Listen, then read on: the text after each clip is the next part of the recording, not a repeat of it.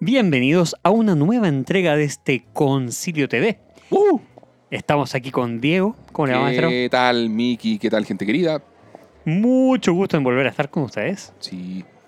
Oye, ¿Qué fue lo último que grabamos en TV también? Lo último que grabamos Ah, en TV Perry fue Perry Mason Sí, sí. hace poquitito. Hace poquito, sí. sí, sí. Por poquitito puede ser hace tres meses porque este capítulo no sabemos cuándo va a salir. ¿Cuándo pero, lo vamos a publicar? Pero ya vamos a discutir calendarización. Eh, en esta ocasión, antes de comenzar, bueno, ustedes ya saben porque vieron el título, pero antes de comenzar les recordamos que si no lo hacen nos pueden seguir en Instagram, en El Concilio Media, y también nos pueden encontrar en su plataforma favorita de podcast. Gente querida, hoy día nos convoca una gran serie de televisión producida, como no, por HBO. Es, no es televisión, es HBO eh, de una serie que ya terminó, con cuatro temporadas intensas y cargadas de humor y de Y drama. y de drama Y, drama criminal y todo. y- y de muchas cosas muy de humor negro, de, de tramas, de una suerte de true crime, pero, pero con toques de comedia ácida. Pero True Crime sería si que hubiese una, un asidero en la realidad y no es el caso. Bueno, de crime. Dijimos Sí. true para, Eso. para no, True crime Lies. drama. Crime, crime drama. Y sí, a pesar de ser, 30, de ser eh, cuatro temporadas, son 32 capítulos nada más. Por lo tanto, les decimos desde ya, es una serie cortita y muy fácil de, de ver. en Ocho capítulos de alrededor de 52 minutos cada uno. No, po, de 30 minutos cada uno, son No, cortitos. son un poquito más No, de media hora. compadre, son, son. Pero no llegas, dijiste 52, pues. Pero hay algunos que eran 52, no, nada que ver, lo No. estoy confundiendo con otra serie que No también me maratoné hace poco. Dios mío, he visto muchas series en este último Son tiempo. todos los capítulos de esta serie Tienes cortísimos. toda la razón, los de Perry Mason eran de 52 Sí, minutos. sí. Eso era. Entonces, aparte de la gracia de por qué es fácil de recomendar, es eso, es como un poquitito más largo que una sitcom. Bueno, nos referimos a Barry, Uh. cuyo título está, por supuesto, en el- la descripción del capítulo, pero no lo habíamos mencionado. Eso, ¿verdad? Esta es una serie que está protagonizada, bueno, que fue lanzada cuando, el 2018. 18. Fíjate que la primera temporada es 2018, segunda 2019, se pegaron todo el salto en la pandemia Claro. y volvieron el 2022 y 2023. Claro, porque tuvieron que parar las grabaciones y un montón de cosas mientras... Porque hay mucho contacto y mucha gente... Por eh, supuesto. Bueno, y como le pasó a muchas producciones del- de, de la época nomás, pues si la pandemia fue lo que fue.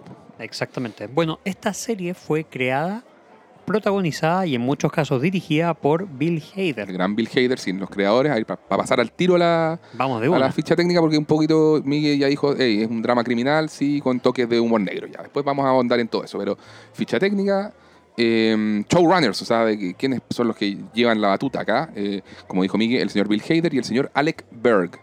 Eh, yo te voy a dejar la- la- un poquito ahí algunas cosas de Bill Hader para que tú las menciones, pero el señor Alec Berg es director, productor ejecutivo y guionista. Como director ha, ha hecho capítulos para la serie Silicon Valley, que nos gusta mucho, Miguel. Tremendo. New Girl, que yo no la he visto. ¿Tú la viste? Sí, ¿Simpática? sí, sabes que se deja ver. Ya. Y Curb Your Enthusiasm, o sea, la- esta serie de Larry David, que por, por ende debe ser muy incómoda eh, y todo Sí. eso. Así que, y claro, y era porque él partió como guionista también en Seinfeld. Entonces, eh, ahí conoció a Larry David, que es uno de los creadores de Seinfeld y todo, y terminó trabajando con él en Curb Your Enthusiasm y qué sé yo, y ahí despegó su carrera. También fue guionista en, en el show de Conan O'Brien, en la misma Curb, en la película El Dictador, esa de Sacha Baron Cohen, que a Sí. mí me da mucha risa. y también en Sil- Silicon Valley, por supuesto. Y también roles de productor o productor ejecutivo en estas mismas series que estamos antes mencionadas. Y para conversarles un poquito del gran Bill Hader, que lo conocemos principalmente como actor y por Saturday Night Live, donde Sí. empezó su carrera por allá por el 2005. De hecho, ahí eso mismo te iba a decir. Él se hizo conocido por eso y a partir de ahí empezó a, a intentar, eh, a, a perseguir su carrera de actor, digamos. De Sí. actor y empezó también a ser productor. Produ- ha producido poquitas cosas. Ujú. Eh, un poco de South Park, 47 episodios de South Park, de hecho. eh, Barry eh, y algunas y, alguna otra cosilla por ahí, pero esos dos son principales sus, principalmente sus eh, créditos ¿De qué? ¿De productor? de productor.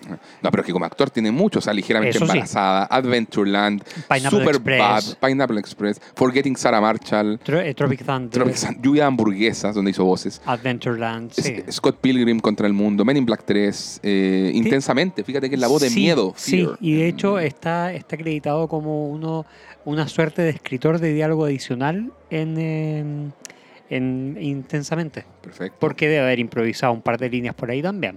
Si vieron, si les gusta el cine de terror y vieron It parte 2, él es Richie Tozier ahí. O sea, señor Bill Hader ha actuado en muchas cosas que, que hemos Sí, visto, y él principalmente orientado a la comedia. Es que eso, él- eso mismo te, te iba a decir, que el partido muy orientado a la comedia, pero a partir de ahí como que empezó a, a- a derivar, a partir de... Llegó un momento en que empezó a intentar derivar hacia otras partes. Mm. O sea, eh, claro, ahora lo vemos todavía muy, muy metido en la parte comedia, pero Barry ya se escapa un poco de eso. Sí, sí. Y es además, Barry eh, representa para Bill Hader un paso grande como artista, creo yo, porque eh, debutó como director ahí. También. y dirigió 18 de los 32 episodios de la serie, o sea, bastante. Y mm, Igual se notaba la mano. totalmente. No, no, sí, ya, ya vamos a, a hablar un poco de los aspectos estilísticos de la serie, donde yo creo que de verdad, y- o sea, no solo yo, fue algo que fue comentado, eh, promete. El señor Bill Hader Sí. promete, promete, tiene un futuro promisorio. Sí. Bueno, y por aparte, delante. aparte de It, el un- episodio 2 también actuó en Afraid. Sí, Fred. pero, pero esa la Sí, vi. que, que es, que es es un cameo. Segundo. un no, es, es un ah, cameo, sale de espaldas. De UBS Guy. De hecho, sale de espaldas. Tiene una declaración en televisión en que no, no da la cara. Y, y después yo en los créditos vi también que era Bill Hader. en Bo tiene miedo. Sí, ahí. Y mm, parte de la gracia de Bill Hader también es que es un gran, como un ñoño del cine. O sea, Sí, el, el tipo es muy, se muy, muy cinéfilo. Eh, él, por ahí le agarré un quote que dijo una frase que tiró, dijo, yo era el joven que en vez de salir a carretear se quedaba en su casa leyendo literatura rusa y viendo Picnic at Hanging Rock. una gran película del 75, si no me equivoco, pero eh, muy recomendada también. Pero sí, eso, y él, él por ejemplo, lo, lleva- lo llevaron una vez. eh, yo, yo te he contado esta cuestión de que él lo- lo- dentro de las marcas de Blu-rays hay una que se llama Criterion, de Sí, Criterion Collection. sí. Ya que saca como harto World Cinema y de todas las épocas, de todos los tipos. Y ahí y como que las, las ediciones son muy boni- bonitas, todas con un booklet así. No esta cuestión, la típica casa. ca- eh, La caja ca- de supermercado, no, eso, no del. Blu-ray que es muy, muy normal y un plástico malo y todo eso. No, acá hay un cuidado y una, una cosa de curatoría bien cariño. importante, mucho cariño, sí. Entonces, eh, Criterion tiene una- unos videos que sube a YouTube que se llama, son del Criterion Closet, donde tú vas así como a la bodega de Criterion. Tiene todo y, tú, y como que tú te pones a hablar de películas y te las puedes meter en una bolsita y te las llevas para la casa. ¿En serio? Sí, entonces ya invitan a famosillos, así eh, actores y directores, gente que obviamente no puede pagar las películas, ¿ah? importante Claro, decirlo. por supuesto. Bill Hader me imagino que está en problemas para eso. Claro, claro. Pero bueno, hay un capítulo, o sea, que son, son videos de cinco minutos. Ya. Pero hay uno que me llamó, me acuerdo que esto fue hace años, ¿ah? me llamó la atención ver a Bill Hader, justamente porque uno tiene esta imagen como de, comed- de comediante más pop Sí. y que el tipo sabía tanto de cine ahí hablando y tomando películas y todo. Y, y- y él, pues, nada, pues tomáis películas y las recomendáis y habláis un poco de las películas y es divertido porque realmente tomaba una película japonesa de terror así muy de culto que se llama House. Y empieza a hablar de House, ta, ta, ta, y está hablando, no, esta película, esta cosa, y dice, ah, verdad, y se, y se baja el cierre del, de, ¿cómo se De llama? la Del- campera. de la campera, claro, del polerón. Y, abre y tiene una polera de la película con la misma portada. Sí, ¿Cachai? Ese tipo de cosas. Y de repente agarra también la película Salo, que es una película muy polémica de Pasolini, que ti- tiene todo tipo de depravaciones habidas y por haber, y que es muy simbólica. Bueno, da lo mismo, no vamos a entrar en en lo que representa, pero es bien explícita y grotesca y todo eso. Y, y él, y él la define como, ah, mira, acá está Salo, qué simpático. Y la define como The Best Date Movie Ever. y la deja ahí, no explica nada. Dice, no, esta es la mejor película si quieres tener una cita. Y listo, y la deja ahí. Solo para entendidos. Es solo para entendidos, claro. Em, ya, bueno, entrando a los guiones también está el señor Bill Hader, como decíamos, con Alec- el mismo Alec Berg y todo un staff de guionistas, porque es la- una serie de televisión Sí, siempre están los staff writers, claro, Sí, una sí, mesa sí. de guionistas que apoya y todo eso. Em, también fíjate que está- estaba mirando quién, quiénes dirigieron también acá. Está, hay un tipo que se llama Hiro Murai que dirigió cuatro episodios que viene como muy de los videoclips, así como de Chet Faker, ese video Gold que me encanta, o de Childish Gambino, varios, incluyendo el de This is America Ujú. nuestro querido Childish Gambino, Donald. Glover, ¿cierto? Eh, y eso, pues, y hay por ahí otro- otros directores más.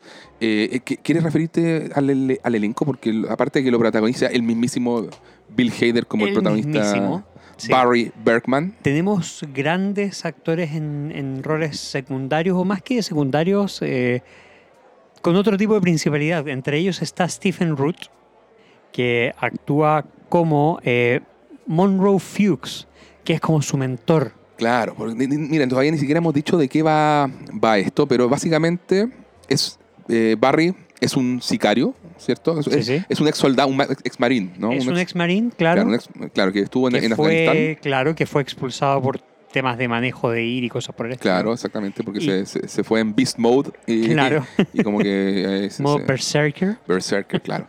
Y dejó la cagada y entonces lo dan de baja y ta, ta, ta, y lo, lo acoge este, esta figura como de, de mentor. que Claro, que era, que era amigo de su padre. Él lo Claro. conoció cuando era niño. eh, claro.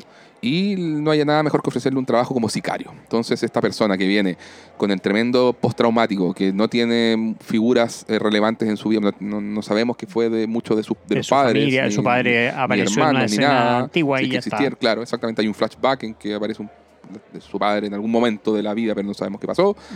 Entonces esta persona, Monroe Fuchs, eh, lo, lo apadrina de alguna manera y le ofrece trabajos de sicario. Entonces él empieza eso, a matar personas que eh, se supone que son personas malas. Eso es lo que dice. No, si los que Claro. estamos matando son criminales, ya, gente que merece morir, así como cosas así.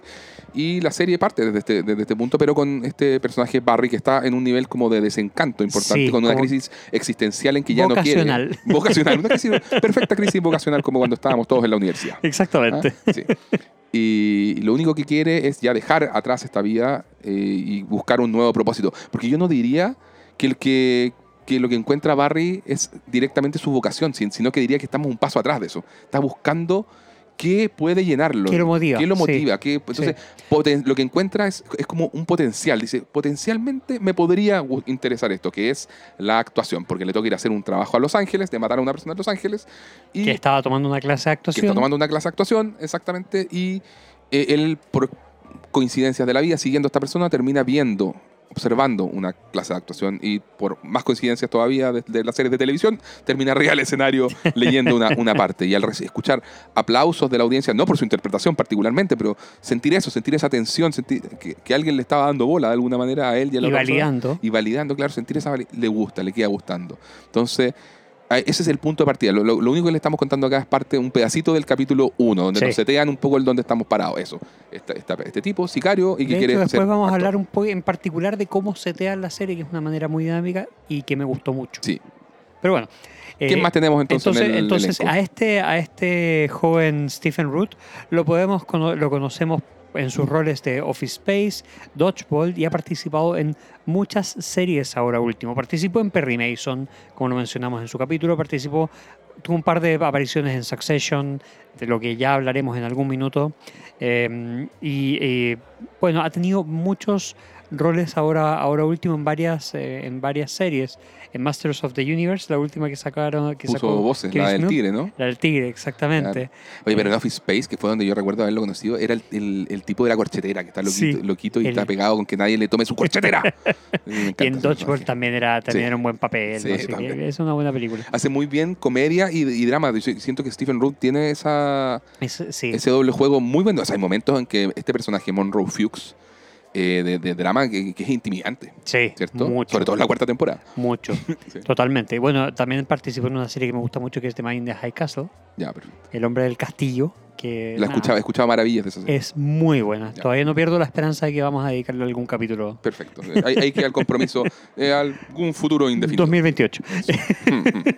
¿Qué más tenemos Bueno, también tenemos a Sarah Goldberg como Sally.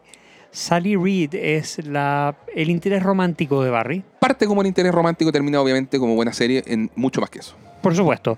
Pe- Pero, pero, claro, parte como una persona que también es atormentada. O sea, vemos, a ella también la acompañamos en su, eh, en cómo ella lidia con su, con su deseo genuino de ser actriz. Ella es de una destacar. aspirante actriz que está Sí. en esta clase a la que asiste Barry, y ahí la conoce. Exactamente, ella también sigue el sueño hollywoodense de estar en clases, de estar en, eh, de ser camarera, de tener como un trabajo secundario, buscar la manera de ser validada, pero no encontrar. Buscarse una gente, sí, claro. Sí, sí, sí, de, de cómo destacar. Ella claramente Como la talentosa es la alumna aventajada de este, de este Sí. curso, que es un taller para, para gente X. O sea, llega un Barry que puede pagarlo y listo, ya está. No es que Claro. tenga que tener un requisito previo o una experiencia previa. Entonces, eh, con eso eh, es suficiente para verla a ella. Eh, surgir y lidiar con este tipo de cosas, ver cómo ella se desenvuelve, eh, cómo se va encontrando a sí misma. La conocemos, conocemos cuál es su pasado traumático, qué es lo que la llevó a buscar medio tardíamente este sueño de ser actriz, Claro. eh, qué es lo que la motiva, cuáles son los distintos caminos que, que la van llevando hacia lo que ella quiere hacer. las contradicciones que ella tiene, las contradicciones en las que ella cae en pos de su deseo de ser, eh, de, de alcanzar este sueño de ser famosa, exitosa y todo lo demás. Es un personaje bastante interesante, Totalmente. llevado, como les digo, llevado a cabo eh, a la pantalla por Sarah Goldberg, a quien, quien no tenía ningún rol particularmente conocido anteriormente. O sea, de hecho, dentro de los destacados de IMDb aparece que actuó en The Dark Knight Rises como analista número uno. O sea, eh, buscaron a alguien que no que estuviera empezando, entre comillas, o tal vez tiene un, un gran... Tiene 21 créditos de actriz, o sea, no, no, no ha hecho Pero no tanto. tenía, no- probablemente no le habían dado un protagónico o algo así. Exactamente, ya, y acá lo hace muy bien. Súper bien. o sea, Muy bien. sí. Y precisamente creo que buscaron a alguien así en el casting de este, de este personaje para poder llevar a la pantalla este camino Claro. del, del personaje. Entonces, ¿Y quién dirige este taller de actuación, Miki? el gran Gene Cusino, llevado a la pantalla por el tremendo Henry Winkler. Adoro a Henry Winkler. Fan, fan aquí número sí, de- número de- uno. también conocido como Barry Zuckercond de Arrested Por Development. supuesto, el abogado de Arrested Development. O The Fonz. Claro, Fonsi en la serie Happy Days. que es un clásico. Fíjate que acá Happy Days no sonó mucho, ¿ah? nada, yo diría. No sé si ni, ni siquiera No, sé nada. si la dieron, si la pasaron. Yo Probablemente creo sí, que pero. sí, porque fue exitoso en Estados pero Unidos. que en Estados Unidos yo. fue muy exitoso, fue otra cosa. así No, como Estados un Unidos marcó un hito cultural, o sea, hito cultural, generacional y todo esto. Y él era el personaje cool en esa serie, sí, con la chaqueta de cuero, de Fonts, claro. Eh, que también es una comedia, Happy Days. Y. de hecho, ese dicho de Jump the Shark viene de Happy Days. Sí, po, Sí, sí, Cuando sí. las series Jump Que the es el mejor capítulo de la serie, según Según- Childish Gambino. Te estás te estás yendo a, a- a- Tenía que ser la referencia community Ah, obligatoria. Oye, pero mm, sí, Henry Winkler no un grande. Además que siento que es un maestro de la comedia sutil. Así como. Sí. A mí, yo lo veo, es de los personajes que yo veo y me empezaba a risa. Así como, y, y que de repente, no, no sé, solo en su, en su gestualidad ya como, me- como muy, muy educado, muy piola, pero que en verdad es un chanta.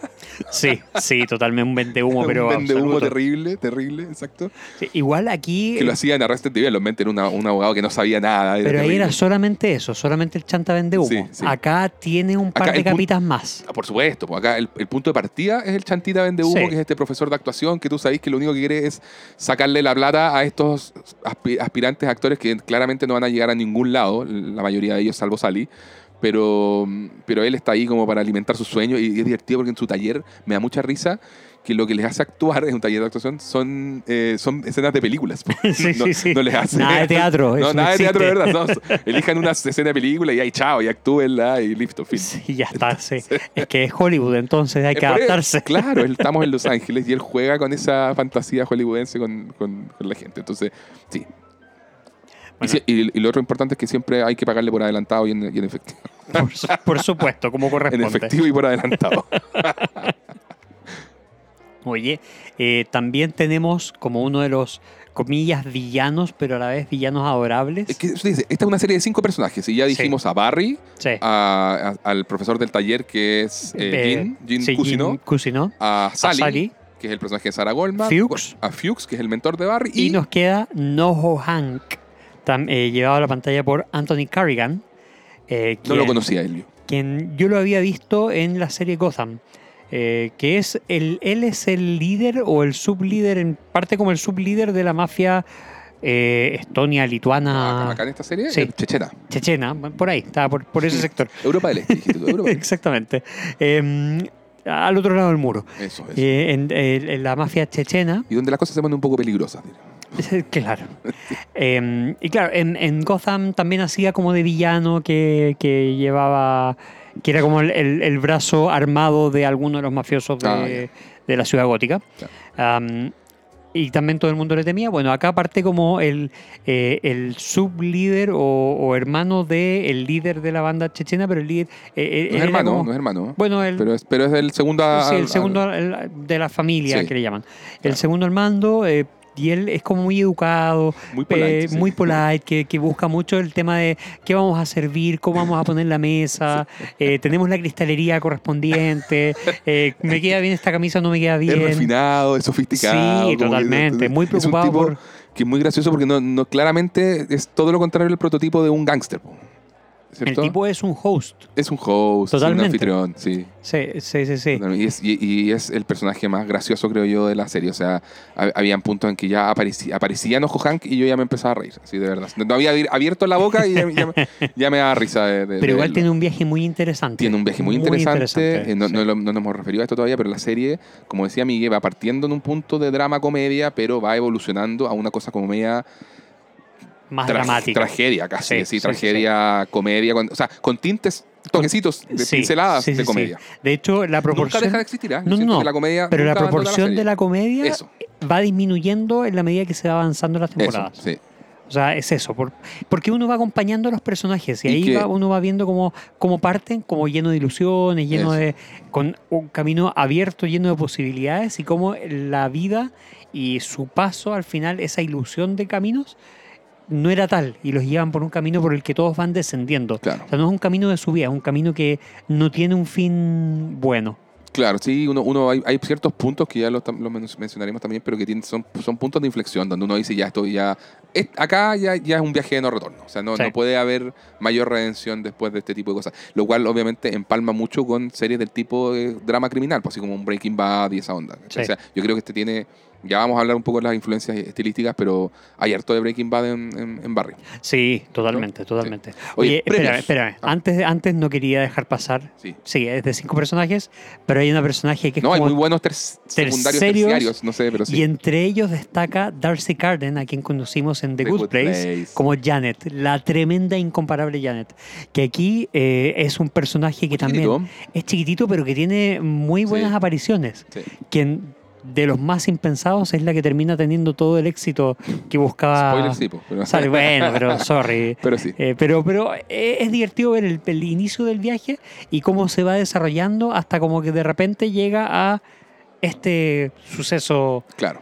que Claro. precisamente yo creo por, por no tener la cámara encima o por no ser uno de los cinco personajes eh, logra este, este éxito.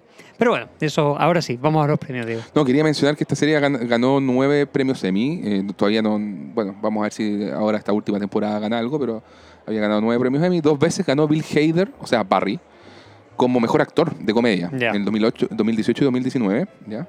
El gran Henry Winkler, como decíamos, eh, Jim Cusino también ganó el 2018 en, en comedia, pero parece que haber una categoría secundaria, supongo. Sí, actor secundario seguramente. Ya, eso. También ganó varios premios las- el capítulo, el episodio, el gran episodio Ronnie Lily de la temporada 2, que ya Sí. lo, nos referiremos a él. Y fíjate el mejor que. calificado, by the way. Sí. Y Anthony Carrigan, o sea, nuestro enojo Hank, eh, nuestro mafioso, gracioso y polite, estuvo siempre nominado, pero no ha, no ha ganado. Y siento que ahí se lo, se lo deben, se lo deben. Sí. Eh, ya, pues entonces, un poco, que- no sé, pues ya hemos dicho un poco qué, qué es lo que es Barry, de qué, de, de- de qué va en, en- en general, pero un punto que me gustaría tratar es el tiene que ver con la temática, o sea, cuál es la, la idea eje detrás de, de- de- de esta serie, o sea, aparte de que se entiende que es un estudio de personajes, si se, si se quiere, Ajá. porque igual que ahí empalmamos con lo que hablábamos de Breaking Bad, así como también es un estudio del personaje de Walter White y todo este esta transformación del profesor de química al eh, líder criminal, el Claro. crime lord, ¿cierto? A Heisenberg. Claro, acá es como que fuera medio al- un Breaking Bad al revés. O sea, él, él es un sicario extraordinario, pero que quiere transformarse, quiere limpiarse, quiere volverse actor. Es como un viaje a la inversa, solo que ese viaje no, no se le puede dar porque se le da algo medio Michael Corleone en El Padrino 3. O sea, es como cuando, di- cuando dice esa cuestión de, "Weón, cada vez que quiero salir, they pull me back in. Sí. me traen de vuelta, ¿cachai? Y, en el fondo, él, por tratar de hacer las cosas bien, le pasa muchas veces a Barry que eh, termina en una, una serie de problemas peores y la bola de nieve eh, Crece, crece, crece, crece, crece, y, la, y- y la mugre debajo de la alfombra para tratar de tapar todos los cagazos que van quedando se acumula y se acumula y se acumula. Y eso es lo que, lo que va generando como una tensión que yo siento que ya hacia las últimas temporadas, no sé las últimas, ya desde la primera, y siento que la primera temporada ya termina, tiene unos últimos dos capítulos que son bien puntos de inflexión de lo que hablábamos de decir, uh, punto de no retorno y en que te estáis comiendo las uñas. Así que estáis con un nervio alto. Y ya, y ya para el final de la, de la serie ya, estoy- ya estaba así, pero como, como te decía que me sentía, no sé, pues viendo Breaking Bad, ¿cachai? No, totalmente. De hecho, eh, un poco todo- todos esos puntos de inflexión y todas esas cosas que lo llevan de vuelta siempre está relacionado con alguno de los otros personajes. Siempre. Porque Sí, po. ¿Cómo, cómo parte este trabajo que tiene Barry, que mencionabas tú, Diego, al principio? eh, este trabajo que tiene con el alumno de la, mm, de, de la clase de, de Jin Kusino, eh, viene porque él era el personal trainer de la esposa del líder de la mafia chechena. claro. Entonces le habían encargado este asesinato a Fuchs, que era el pimp de... El, el mentor y que, se- y- y le- claro. le, llevaba los negocios de, de sicariato. Exactamente. Y, y ahí es donde se mete. Entonces, al final termina. Él no mata a, a- a- A Ryan Madison. que es el, el compañero del trabajo, Claro. pero eh, Noho Hank lo hace Con sus secuaces. con sus secuaces. Entonces, por lo tanto, Barry mata a todos menos a Noho Hank, por supuesto, porque si no, no estaría llegando O sea, a- claro, pero trató de matarlo. Lo que pasa es que no. no- Lo trató, le disparó. Que Sí, ahí estamos contando cosas de del primer episodio Sí, nomás, este es el gente. primer, no- primer capítulo. O sea, sí. no, no, cualquier spoiler viene para más adelante. Va, Sí, sí, final. es El parte, primer parte capítulo del, es- del setting, del de establecimiento de, hecho- los personajes, pero Es muy interesante porque en ese setting conocemos de entrada la intensidad de Sally, Mm. de entrada como la persuasión, comillas, de Fuchs, pero a la vez el chanterío de, de- de- de este, de este gallo. Vemos muy claramente el chanterío de Jin Kusi, ¿no? Mm. Vemos la, la- la parte humorística, slash más mafiosa de Noho Hank. claro. eh, y, y vemos el conflicto dentro de Barry. O sea, esto se presenta muy claramente, cero sutileza, Mm. pero está muy bien llevado. O sea, tampoco es que sea como muy en tu cara. No, para no, nada. no es burdo, para nada. Sí. Entonces, a partir de ahí se, se crea como o sea, todo cero este- sutileza en el, en el bien entendido, digamos. Cl- Claro, exactamente. O sea, no es que tú tengas que empezar a leer entre líneas. No, no, claro. Te presentan muy bien a los Eso. personajes Está todo muy bien de la escrito, muy serie, bien. de manera tal que tú puedas identificarte, pero a la vez como que no necesariamente querer a los personajes que, que están dando vueltas. Claro. O sea, no hay ninguno que sea particularmente querible. No, es verdad. Todos, Eh. No, son todos súper imperfectos y todos hacen cosas malas en algún momento. Y toman malas decisiones y, sí. qué sé yo. O sea, de hecho... No, y hacen cosas malas, así de, verdad. sí, más, más enfocadas en la parte egoísta que en la parte de pensemos en el prójimo y todo lo demás. Claro. Bueno, No, entonces, co- cosas criminales, digamos, o sea, pa- para no ocultar, ocultar. Todos hacen cosas criminales. sí, todos en algún momento, sí. Bueno, la cosa es que eh, todo esto queda re- registrado en una cámara y a partir de ahí empieza toda una investigación policial, porque hubo un asesinato en un barrio relativamente bueno de Los Ángeles eh, y están todos los cuerpos de los muertos ahí, entonces obviamente iba a haber algún tipo de investigación criminal, que es lo que hace que, dado que el muerto, eh, uno de los muertos era quien era, eh, se empieza a investigar toda la clase de, de Jin Kusino. Claro. Entonces a partir de ahí es donde empezamos a ver cuál es el desarrollo de la parte de crimen, de, de investigación policial y de cuáles son las Claro, relaciones tenemos entre a Janice, a Janice Moss, que es la detective la, detec- que. la detective Moss. La detective, claro, que investiga justamente la la clase caso, de claro. la que llega al caso, eso. Y empieza a investigar la, la clase de Jim no tiene un amorío con Jim ¿no? Ahí eso es parte de- del, del- Es parte de la primera temporada, Sí, sí, no, sí. no vamos a entrar en mayores eh, No, no, spoilers. sin, sin detalle. Pero la figura de Janice Moss es muy relevante también eh, a lo largo de, toda la, serie. de toda la serie, sí. Sí, sí, sí. Eh, y, y nada, ella, ella, o sea, entre que ella desemboca ciertas cosas, eh, desencadena ciertas Sí. cosas más bien, eh, el, el mismo, la misma mafia, mafia chechena, o sea, ¿por qué le encargaron a Barry que hiciese esto? Porque su asesino creo que había tenido un problema, no sé si había muerto o no estaba, o le estaban justo cambiando el asesino porque eh, como que tenían un... eh, eh, iban, iban rotándolos, tenían una rotación de asesinos que los mandaban desde Chechenia y cuando, termina, cuando cumplían su tiempo volvían a, a la madre patria. Entonces, eh, habían tenido que encargarle esto a, eh, a Barry y todo había salido mal porque al final Barry no había matado a, eh, a- Se me olvidó el nombre del primer muerto, Ryan. Sí, Ryan Madison. Ya. Nada, ahí, ahí empe- empieza, empieza toda una serie de eh, misunderstandings, de desentendidos. Enredos y, Y- malentendidos sí. y cosas así. Y, y es que, que nos lleva por todo el camino en que vamos conociendo a cada uno de los actores, Claro, de los personajes. de los personajes, eso. Sí, no, da, eh, de acuerdo. Y quiero decirlo desde ya, o sea, no solo por el hecho de que estemos con Miguel acá conversando sobre la serie, que eh, como les hemos dicho otras veces, gente quería, eh, significa que nos gustó. Yo quiero ser un poquito más entusiasta aún, ¿ah? para de verdad tratar de que la gente se, se anime a ver esta serie.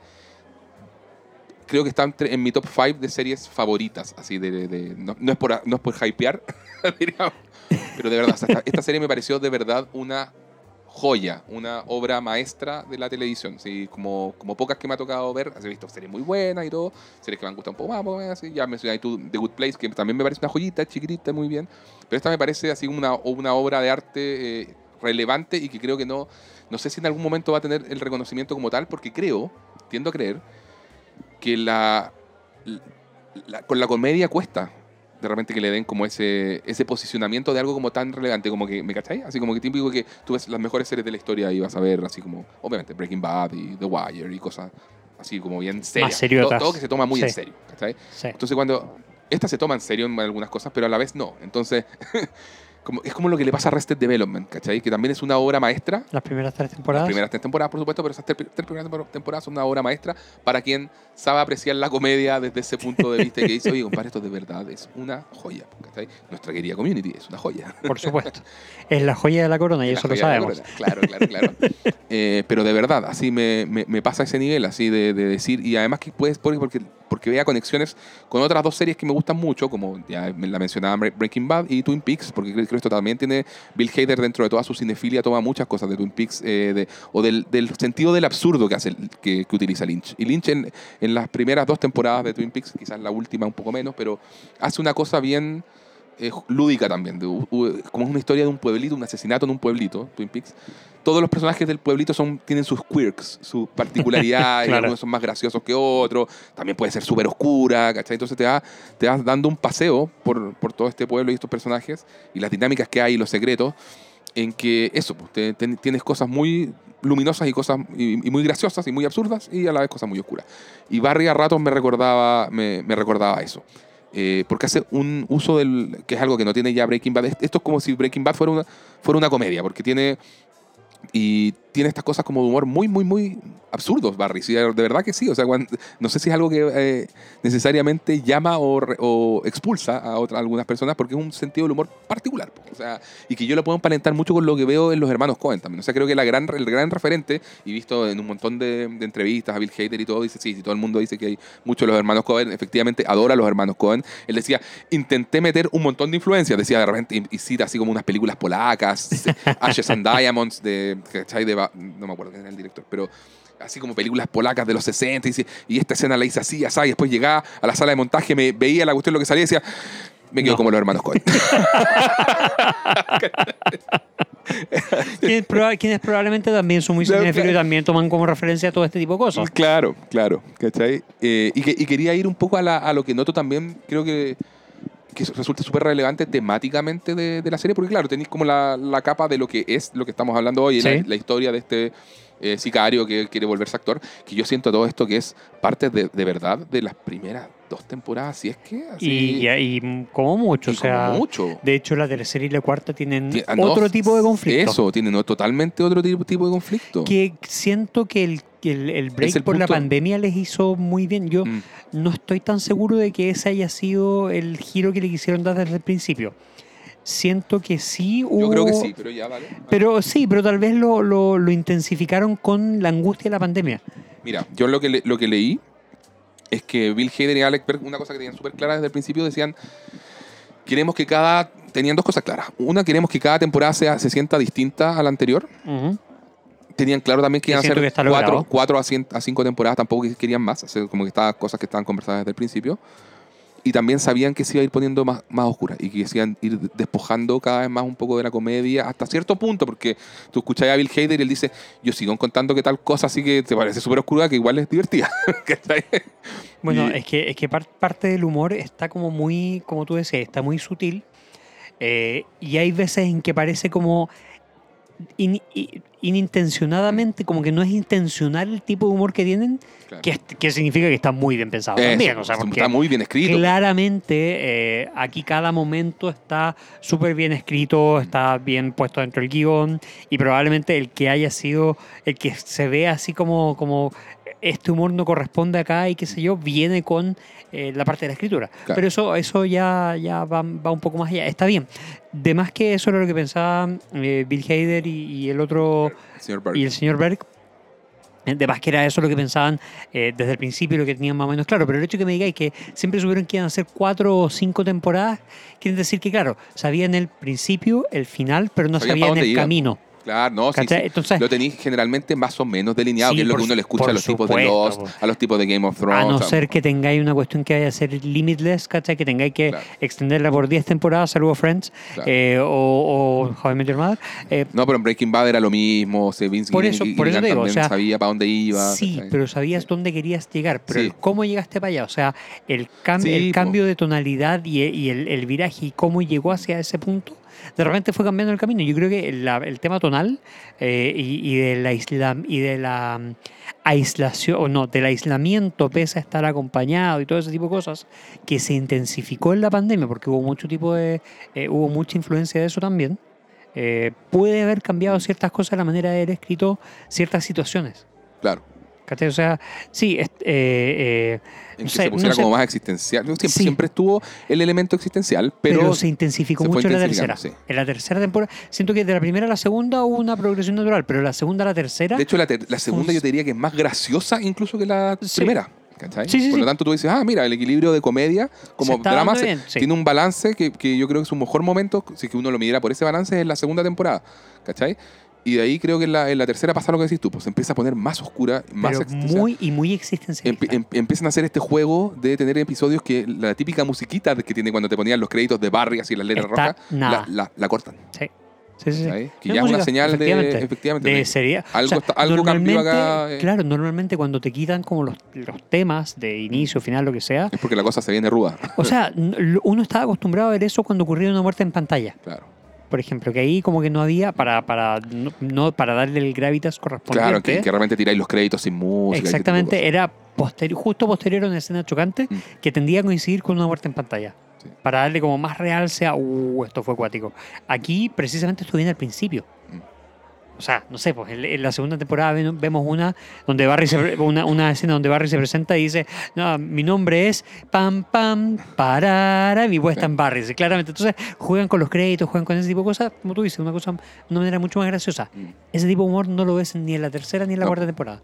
Y el choque, de- de- o sea, y el cambio. Para uno que lo vio eh, haciendo binge eh, y, no, y que no esperaba el capítulo semana a semana, sino que esperó a que la serie estuviera toda lanzada para empezar a verla, eh, es chocante el cambio. Lo, lo sentís más, claro. Para quien hizo la- el seguimiento en 18, 19, 22, 23, puede ser un poquitito más... O, Yo lo vi como tú, ¿ah? lo vi también en, en, en Binge. Sí. Y también sentí esa cuestión, pero, pero no me. No me o sea, no- en ningún caso lo, los consideraría un punto negativo, ¿cachai? no, So- todo lo- no, no, no, Sol- no. solo, solo que cambió. cambió. Claro, y, por y- eso. y que para ti es notorio Y para uno como mucho, espectador sí. es notorio que cambió. Sí, Eso, claro. eso es eso. O sea, no es negativo, todo lo contrario.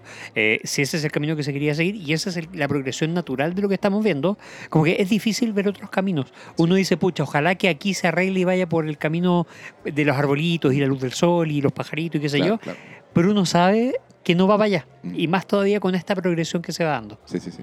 Oye, y fíjate que oh, lo que me. Una cosa que me llamó mucho la atención también, ya después eh, pensando la serie, analizándola y viendo algunos artículos y todo, eh, que creo que la idea fuerza tema- temáticamente hablando de, de Barry, y, y lo que le hace ser también una serie muy redonda, ya voy, ya voy a llegar a, a- a eso, pero es que. De nuevo, o sea, lo, que- lo que comen- comentábamos, ya está esta idea del, de- del sicario que quiere ser actor, pero la serie siempre tiene subtexto y sub- subtexto, ¿cachai? Sí.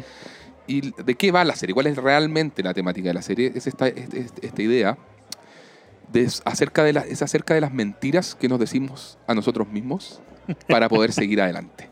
Y cuando tú esa idea la llevas a cada uno de los personajes, funciona a la perfección. Y notáis que cada arco está maravilloso. ¿cachai? Y que lo que hace serie, la, la serie también en forma muy brillante es que esas, men- obviamente las mentiras que nos decimos a nosotros, a nosotros mismos, los- como nos cuenteamos, que es algo súper humano, que realmente todos lo hacemos, ¿cachai? Todos. Nadie, nadie que me diga, no, yo soy el más honesto conmigo mismo. Mentira. Ta- También, también te mientes cuando te miras ahí al espejo. Eso es una mentira. eso, eso me está diciendo es una mentira. Eh, obviamente acá está llevado al, al plano incluso criminal y todo lo que es, porque, porque se mezcla la ambición y otras cosas así, ta, ta, ta. Pero, pero cuando empiezas a leer la serie bajo ese prisma, es súper interesante lo que va saliendo en el, en el análisis.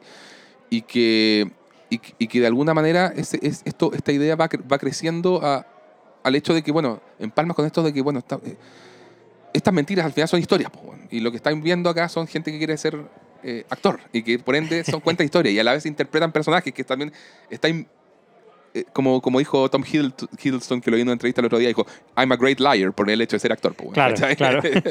y, y todo eso. Y que siento que esto llega a un punto en que está escalado ya no solo a las mentiras que nos decimos a nosotros mismos para, para seguir adelante y justificarnos y pa, pa, pa, sino que siento, siento que la serie lo, lo- lo lleva más allá, lo lleva a un punto de las mentiras que como sociedad nos decimos para poder constru- construir la, De, la, la- la realidad. desarrolla ¿cachai? esa idea. Es que- y ahí empalma muy bien con otra línea de trabajo que va teniendo la serie, que es mostrarte Hollywood. Te va mostrando Hollywood y toda la hipocresía, toda la manipulación, todo, ¿cachai? Todo, o sea, piensa en el arco de Sally. Sally cuando, Sí. cuando no quiere contar su verdad de... No, no quiero entrar todavía en, en spoiler, pero bueno, Sally tiene una verdad, un drama muy grande en su vida y que cuando lo decide contar, lo altera, ¿cachai? y que un poco lo altera también porque Hollywood le gusta una versión más tontorrona, simplona Más de cómo soft. son las cosas, más soft, exactamente. No que, no que sea un boom, downer, así que algo que nos va a deprimir a todos, sino que eh, eh, empoderamiento, eh, ¿cachai? Así como que... y Pe- toda- y pero- toda la cuestión. Entonces, Mm. creo que eso también habla de, de a nivel sociedad lo que estamos esperando escuchar como historia y, con lo que, y, y lo que no queremos tapar, lo- o sea, y lo que queremos tapar para no escuchar de repente cierto lado más. Eso, pues el que, el que no nos gusta, el que quizás es muy downer, el que cuando, alguien llega y te dice, ya, pero no quiero ese final, ya, pero no quiero porque, porque me deprime, porque no sé qué, pucha, pero es parte, de nuevo, de la experiencia humana, es parte de lo que es, es parte, ¿cachai? Oye, o, o cuando lo lleváis, ya casi que voy a empalmar con, no, quiero spoilear todavía, pero acá sí que voy a empalmar con el final, final de la serie, pero literal, Miguel, la última, ves lo, lo que significa la última escena de la, de, de la serie, ¿cachai? Todo ese segmento final, final, final. Es parte también ya de, lo, de cómo nos estamos mintiendo como, como sociedad también, weón, en- cuando ves basado en una historia real. Y cosas así, pues, weón. Ya, mira, eh, sí, mi- mientras habláis pensaba precisamente en la historia de Fuchs, de cómo cuando dejó de contarse mentiras se muestra su cara más real, Exacto. Eh, que ahí es donde empalma con la parte intimidante que, que tú decías del Y- personaje. claro, y ahí hay toda una resolución de conflicto entre esos dos personajes también. po. Fuchs, Sí, sí, sí, sí, no, totalmente. De hecho, podemos hablar Sí, largamente sobre, la- sobre cómo Fuchs es el elemento más pivota y más eh, que hace que ocurran cosas de toda la serie. Mm. O sea, de hecho, cuando Barry dice, no, quiero salir y me traen de vuelta, o, o cuando siente esto, es principalmente Fuchs que lo trae de vuelta, por un motivo u otro. Claro. Por un motivo u otro, porque al final de cuentas él también todo lo que quiere es, es su validación y el cariño. El cariño que nunca tuvo como Sí, sí, sí. hijo. Pero bueno, O sea, eso ya... Fuchs, el rol de- del el rollo de Fuchs, él quiere un hijo. Sí. Eso es. Sí, sí, sí, totalmente. Y alguien que lo valía como hijos, porque cada vez que A- iba a- traicionar... Alguien que lo valía como padre. Como padre, como figura paterna. Claro, eh, porque cada vez que, que- que iba a traicionar a Barry, Barry le mostraba un pelo de cariño Eso. y listo, no, todo perdonado, está todo bien, no te preocupes y qué sé yo. A Fuchs lo que lo, lo- lo desarma es que, es que renieguen de que él es una figura importante en la vida de, de, De cualquiera. de alguien que él quiere. Claro, sí, que él, sí, principalmente él Barry, se, pero de se sintió cualquiera. siempre un, un mentor, entonces sobre todo con Barry. ¿cachai? Pero sí, pues, exactamente. De hecho, es muy, muy notable. Si Fuchs, eh, alguien decía por ahí, una de las frases decía, Fuchs negó dos veces el paraíso. O sea, me encanta. esa- ¿Te acordáis de la escena en Sí. cuestión? Pues, pero hay dos momentos en la serie en que realmente tú dices, oh, está, está todo pensado para que este weón rearme su vida, haga todo, haga todo bien. Y no, ¿Por qué? Porque lo, lo mezquino porque claro, de, el- de- de- ah, le viene esa rabia de que no le reconozcan la, lo sus méritos, sus méritos. lo y que se merece. y iba, iba a hacer algo peor, ¿cachai? Entonces, iba a ser una basura de ser humano nuevamente. Pero no, me encanta esa frase. Negó, Fuchs, Fuchs niega dos veces el paraíso, viejo. Sí, es así. Es así. Y la última es, la, es como la más patente y hasta casi dolorosa. Sí, Por él, digamos. claro. Cuando todavía era empatizable el personaje. Claro. claro, ¿no? Y todos, a todos les pasa eso. En el rollo de enojo Hank también está esto de las mentiras que te cuentas después de que, sobre todo desde el, el quiebre que tiene él. Bueno, Hank tiene en un momento una relación amorosa muy relevante con Cristóbal. con Cristobal. que notable era la empresa Nojobal. Sí. Ese elemento maravilloso. güey. Pero, mm, pero claro, entonces ahí, ahí en, en algún momento pasan ciertas cosas que eh, hacen que también el personaje de Enojo Hank tenga que comenzar a mentirse a sí mismo para sobrellevar ciertos hechos que, que ocurren, ¿cierto? Ah, ya, hablemos con spoilers porque ya no, ya no, ya, ya no, ya no aguanto más. Esta, Ya, digo. pero... mm, Eh, bueno, antes, antes, antes de, de- de pasar a la, a la parte de spoilers, en verdad, el viaje que tiene cada uno de los personajes eh, es muy similar, pero a la vez es muy distinto. O sea, cada uno va por su propio camino y ese propio camino, eh, cada uno quiere, como, como muy bien dice, y creo que es una súper buena representación lo que mencionáis, de, de que cada uno se cuenta sus mentiras y quiere vivir su vida de acuerdo a ser el héroe de su propia historia. eh, sí. Y que esto está escalado, como te digo, a un nivel soci- sociedad en, en ciertos momentos. También. Y que, y que, que ahí, ahí lo empalma, como te decía, con toda esta otra mirada de Hollywood que tiene, que, que es siempre muy crítico, muy ácido a lo largo de la serie. Y tú dices, Eso podría era estar, podría no estar, pero siento que, quería- logra el full circle. Justo eso era lo otro que quería comentarte, porque también mientras estabas mencionando eso, eh, claro, veíamos la historia de Sally que al final no cuenta su propia historia ni nada, pero lo que sí hace es, eh, o sea, lo que sí hace es cómo a Barry lo aceptan en el curso. Claro. Barry cuenta una historia personal, pero como si fuera un monólogo. Y la cuenta, y es una historia brutal. O sea, Mm. esto también en el primer capítulo cuentan cómo, como soldado tuvo que entrar a matar. Claro. digamos, eh, y, y lo cuenta como, como contando casi que a, a una confesión o, o- o al psicólogo, qué sé yo. Y resulta que Hollywood lo que cree es que es una historia. Claro. O sea, claro. Tim Cousin no cree Y que es una historia. toda la ¿De dónde es eso? Sí, sí. ¿De, dónde Sí. de, de dónde sacaste ese, ese monólogo? Esa improvisación, Sí, entonces. esa Nada, no- es un monólogo, entonces. Es una improvisación ¿Lo improvisaste? Claro. Tremendo, qué personaje. Quiero Claro. escuchar más de ese ¿Qué personaje. historia que te acabas de inventar? Claro, sí, cosas así. es Que no quiero que esto sea verdad. Quiero que me. Miénteme, miénteme. Véndeme esta cuestión. Exactamente. Y pasa, y, y ahí pasa mucho eso, o sea, al final, toda la razón. eh, va mucho en la parte de cuéntame la historia, Sí, cuéntame, cuéntame una historia original como cantaría Jorge González. claro. eh, y, y el cómo cada uno también quiere ser el héroe de su propia historia y vivir de acuerdo a la mentira que se va contando y hacia el objetivo que dicha mentira tiene. Sí. Y cómo lidia su versión real con el hecho de no poder seguir ese camino Claro. eh, Claro. Que, que en algunos casos es frustraciones, en otros son decisiones y acciones criminales. Arranque de ira, claro, que terminan en acciones criminales. Po. Eh, eh, en fin, hay distintos. eh, absoluta. eh, el quedar absolutamente pasmado, o sea, el, el quedar totalmente en estado de shock, como le pasó, le pasó a Jim Cusino, quien era el más mentiroso de todos, el que se contaba, el que juraba que era una leyenda. Sí. Que eh, uno de los momentos que, que más me gusta después cuando hablemos con spoiler es un consejo que le da a Sally cuando Sally ve que ciertos sueños no se le iban a poder cumplir. Y ella dice, ya, ok, está bien, si me lo cuenta el gran maestro Jim Cusino. Y ahí uno también eh, ve que cada uno igual está bien, se miente, pero a la vez es consciente de las falencias que tiene y de eh, las mentiras que se están contando.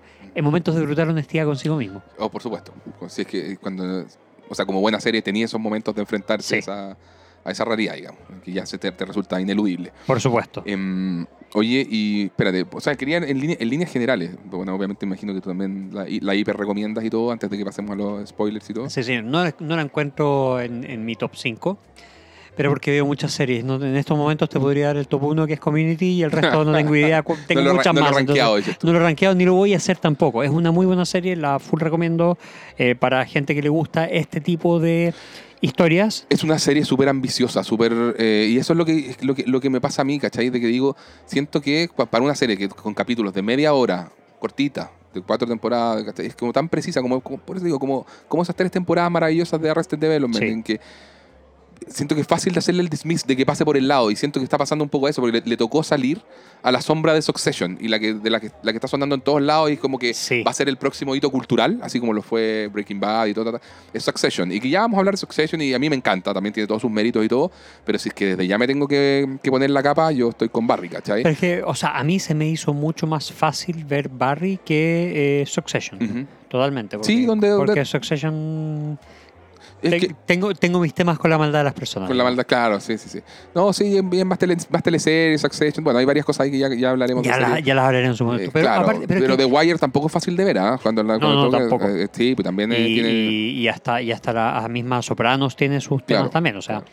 O sea, no, no, no vamos a medir la calidad de una serie por lo fácil o difícil no, que no, sean no, de para nada, pero, pero mi punto es, Yo no lo estoy diciendo eso. O sea, Mm. Es mucho, no es tan fácil de ver como House of Dragons, por ejemplo. O sea, Barry tiene, Barry salió en medio de muchas muy buenas series. La misma Barry Y- y Mason. que Claramente hablamos. con otro House- nivel de, de eh, marketing, de, marketing, de, de- producción, de todo. Si Barry, es una serie chiquitita. Si Barry, salí, Barry salía los días domingos después de, House of Dragons. Claro, pues. Ahí se publicaba por lo y, menos y en un después, principio. después de Succession. Y después de Entonces, salía a medianoche todos los domingos. Claro. ¿Quién la va a ver? Exacto. Era un- no, nadie estaba apostando por esto y yo creo que se sostuvo el tiempo que sostuvo porque la tienen que haber vendido como una idea de, de corto aliento y de bajo, bajo costo. Y ocupaba el slot de media hora que Eso. necesitamos llenar porque de repente teníamos otro capítulo de media hora. Porque el de Game of Thrones es una hora, o el de House of Dragons es una hora, el de Succession es una hora.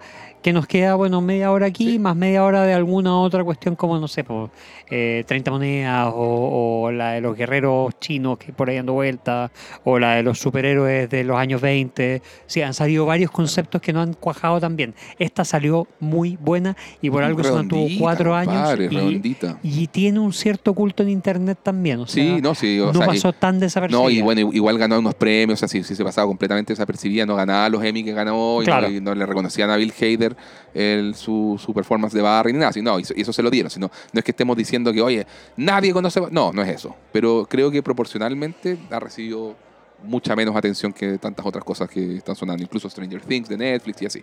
Entonces, la recomendamos y pasemos a la. Eh, pe- pero, para, No, para no, terminar, no la, te para terminar la idea nomás de que, o sea, me parecía un show con tanta originalidad y ambición y una ambición que viene justamente asociada a sus posibilidades, pero ambición igual, ¿cachai? O sea, Sí. tiene capítulos, así como le hemos reconocido a Community, los episodios donde se atrevían a innovar y toda la cuestión. Barry también los tiene, episodios como Ronnie Lily, como el de, el de la persecución en la carretera con los motoqueros. Sí. Son, tiene, tiene unas salidas súper locas. en la temporada 4 se, hay un momento en que se pega un quiebre también, así como ta temporada en que no viste venir por ni un lado ese salto que, que Tiremos toda la carne a la toda parrilla. la carne a la parrilla con lo que se, con lo que se viene exactamente y nos vamos en modo super dark y chao. Eh, eso, po, o sea, tiene una, una ambición que me llama la atención y, y- y creo que de ahí es donde viene también la- mucho del link que mucha gente hace con la, el- la pega de los hermanos Cohen, con, el- con la obra de los hermanos Cohen, que podían ser muy graciosos, así como cuando hablamos del Lebowski, educando a Arizona y tantas cosas así, y también puede ser súper oscuro eh, con Como no- Fargo. Fargo y No Country for Old Men, y dentro de la misma película. Fargo también es una comedia negra. No Country tiene ciertos atisbos de humor Cohen, y son películas, pero en el fondo, de, de alma oscura. Sí, sí. ¿cachai? Y creo que Barry un poco tiene esa, esa misma es- escuela, en que lo que para que ese tipo de, de obras funcionen, tienes que tener realmente como un nivel magistral en el manejo del tono. ¿cachai? Y el tono en esta serie yo siento que funciona súper bien, por lo mismo que estás diciendo tú. Así que cuando quieres ser cómica, te sacas la carcajada, compadre. A mí había momentos en que era como que estuviera viendo la, la mejor sitcom, ¿cachai? y, con, y otros momentos en que, cresta, bueno, estoy viendo algo igual de oscuro que los momentos en que Walter White, como te decíamos antes, estaba así en, Unhinged. en modo desatado. Sí. Claro, exacto. Es, es- esa, esa cuestión. Y, y a nivel formal, hay, hay cosas que me encantaban también. O sea, creo que. Y ahí es donde quiero empalmar con lo que mencionábamos de los méritos de Bill Hader como director. O sea, me saco el sombrero. También toma muchas decisiones directoriales que no son. No son las comunes en este tipo de series, ¿cachai? Así como de verdad, en el uso de la, de la escala de planos, así de cosas como no sé, que las podría haber eh, filmado de, la- de maneras muy convencionales y no está así, ¿cachai? Es como que estuviéramos, eh, no- a ver, por ponerte e- ejemplos así, no sé, pues, momentos en que la cámara se puede quedar en la, en la sala al lado mientras la acción está ocurriendo acá y estamos Sí. hablando, ¿cachai? Sí. Ese, ese tipo de cosas, o que estamos conversando y de fondo está ocurriendo algo y que puede ser gracioso o puede ser muy oscuro, ¿cachai? Pero está ocurriendo. Pero, pero, ah, pero algo está ocurriendo, entonces es tú ya parte empezás de a, la a- información que te la entrega forma la imagen, en que sí. te entrega eso, el, el unraveling de la información, la, Sí. el- ¿cierto? La forma en que te entrega la información, la, la serie que te va contando la historia u- recurre a muchos recursos. Es muy rica en recursos para narrar. ¿Sabes qué? Una, una cuestión que me gustó mucho y que, que- que se usaba mucho, yo no soy, no me fijo mucho en la parte técnica, o sea, eso te lo dejo a ti. yo me fijo más, no sé, pues, en, en diálogos, en lo que pero, va a pero te digo que hay, hay videos muy choros que analizan ese tipo de, Pero- de cosas también. Así que Pero, lo puedes encontrar en pero, YouTube. sí, no, de más, sí. No, pero una de las cosas que a mí me llamó la atención, que, no, yo no soy muy versado en el cuento, pero eh, una de las cosas que me llamó la atención es para mostrar parte de, para, para dar inicio o, o término a ciertas secuencias, utilizaba mucho el primer plano de frente de la cara de- del personaje que está asistiendo a, que, que, que está, en el fondo es mostrar al personaje que está asistiendo, viendo, haciendo, realizando y ver cómo está reaccionando ante eso, que puede haber sido una cara pasmada, pero era encuadrado perfectamente en toda la pantalla una parte de la, o sea, la cara, ni siquiera el pelo, la cara. O sea, es, es Ah, no, está ya, ya sí te cacho, cuando hacías eso por en primerísimo primer Sí, plano. sí, sí, sí, sí, sí, donde tú nivel ves- de tu iris. Exactamente, exactamente, donde, donde la, ven- la ventana a tu alma estaba totalmente abierta. No, claro, cuando había. ah, Sí, bueno, estoy pensando sobre todo, yo me imagino en ese encuentro eh, Nojo Hank Fuchs. eh, Sí. Ahí sí, pues la, la cámara es un súper, hiper primer plano. eh, Sí, a boca y ojos. y intenso, en un momento de intensidad. Súper intenso. Sí, sí, de no. los dos personajes, sí. No, pero en general hacía mucho lo, lo que tú dices. que, a ver, eh, hay un, un recurso de, de- de usar el plano contra, pala- contra plano. O sea, estamos conversando nosotros dos y si estoy hablando yo, de repente la cámara, ¿cierto? Me, me- me enfoca a mí. Típico que hay cachado en la serie, película, como que va como filmada como desde arriba de tu hombro. Sí, sí, Cosa que se- y, como cosa al- que el- y como a la mitad de la distancia. eso, cosa que la- el espectador diga, ya, si estas dos personas están de frente, ¿cierto? Cosa que no te pierdas en el sentido espacio-temporal. ¿cachai? Sí. Y después eh, hay un contraplano de, de- de tu reacción o cuando tú ves hablar, ese tipo. Y así fue como estamos acostumbrados a digerir el lenguaje visual, ¿cachai? Sí. Eh, hay otra manera, hay un tipo que se llama Yasuhiro Ozu, que es un director japonés que eh, decidió como revolucionar ese plano contra plano, en que lo hace simplemente como que la cámara me está filmando solamente a mí de frente, ¿cachai? Y después te filma solo de frente a ti. No, no Ujú. pone la cámara como detrás mío, detrás de mi hombro, Claro. ni, ni, no- ni nos, ni nos genera esa idea de si estamos De que en el estamos los mismo- dos en un mismo Cla- espacio. sí. Claro. Y te estoy hablando, son películas en que revolucionó el, el lenguaje en los años, fin de los 40, principios de los 50, ¿cachai? Y, y él filmaba así, pues, de esa, de esa manera. Y acá en Barry está eso. po. Y, Y se- mucho. Y, se comenta mucho. Eso Sí. es que es un estilo muy de Osu, justamente. Y Bill Hader le encanta. Le encanta y, y- y lo hace, ¿cachai? Y lo hace en distintas profundidades. De repente, ¿te acordás que había escenas en que tú podías tener como, no sé, pues personajes a los que estáis viendo, pero que están tampoco como en un plano así cercano, sino que de repente podían estar al fondo y te están hablando Sí. desde el fondo. Ya, Sí. todos esos recursos, que por eso te digo, es una serie súper, con poca plata, muy, muy profundamente cinematográfica. No, to- totalmente. Pero total, o sea, y de hecho eh, era divertido porque eh, esta, esta serie de planos llegó a ser tan recurrente que me fijaba al final, cuando terminaba la- el capítulo, normalmente quien lo dirigía era Bill Hader. O sea, no. Con el- ese nivel de estilo. Con exactamente, exactamente, sí, sí, sí, sí. Claro. Tenía un estilo muy particular y ahí empalmo con lo que tú dijiste Todos los hace... que es y toda Sí, con lo, lo que dijiste hace por lo menos 45 minutos, Eh, de, de que efectivamente él tiene un estilo muy particular y muy promisorio también para dirigir lo que venga, lo que sea que quiera dirigir. Tal vez no, no, no lo hace nunca más, o sea, tal vez lo hace solamente, o Tal tal, vez vez lo hace solamente en las obras que él cree. Tal vez esto era todo lo que tenía que decir. Tal vez, Puede ser, que puede ser, pero la cosa es que si es así, nos dejó una, una muy buena obra de amor al cine Sí. y amor a la cinematografía. ya, el ya la narrativa. Sí. Porque siento que está muy bien contada también y, to- y- y todo esto.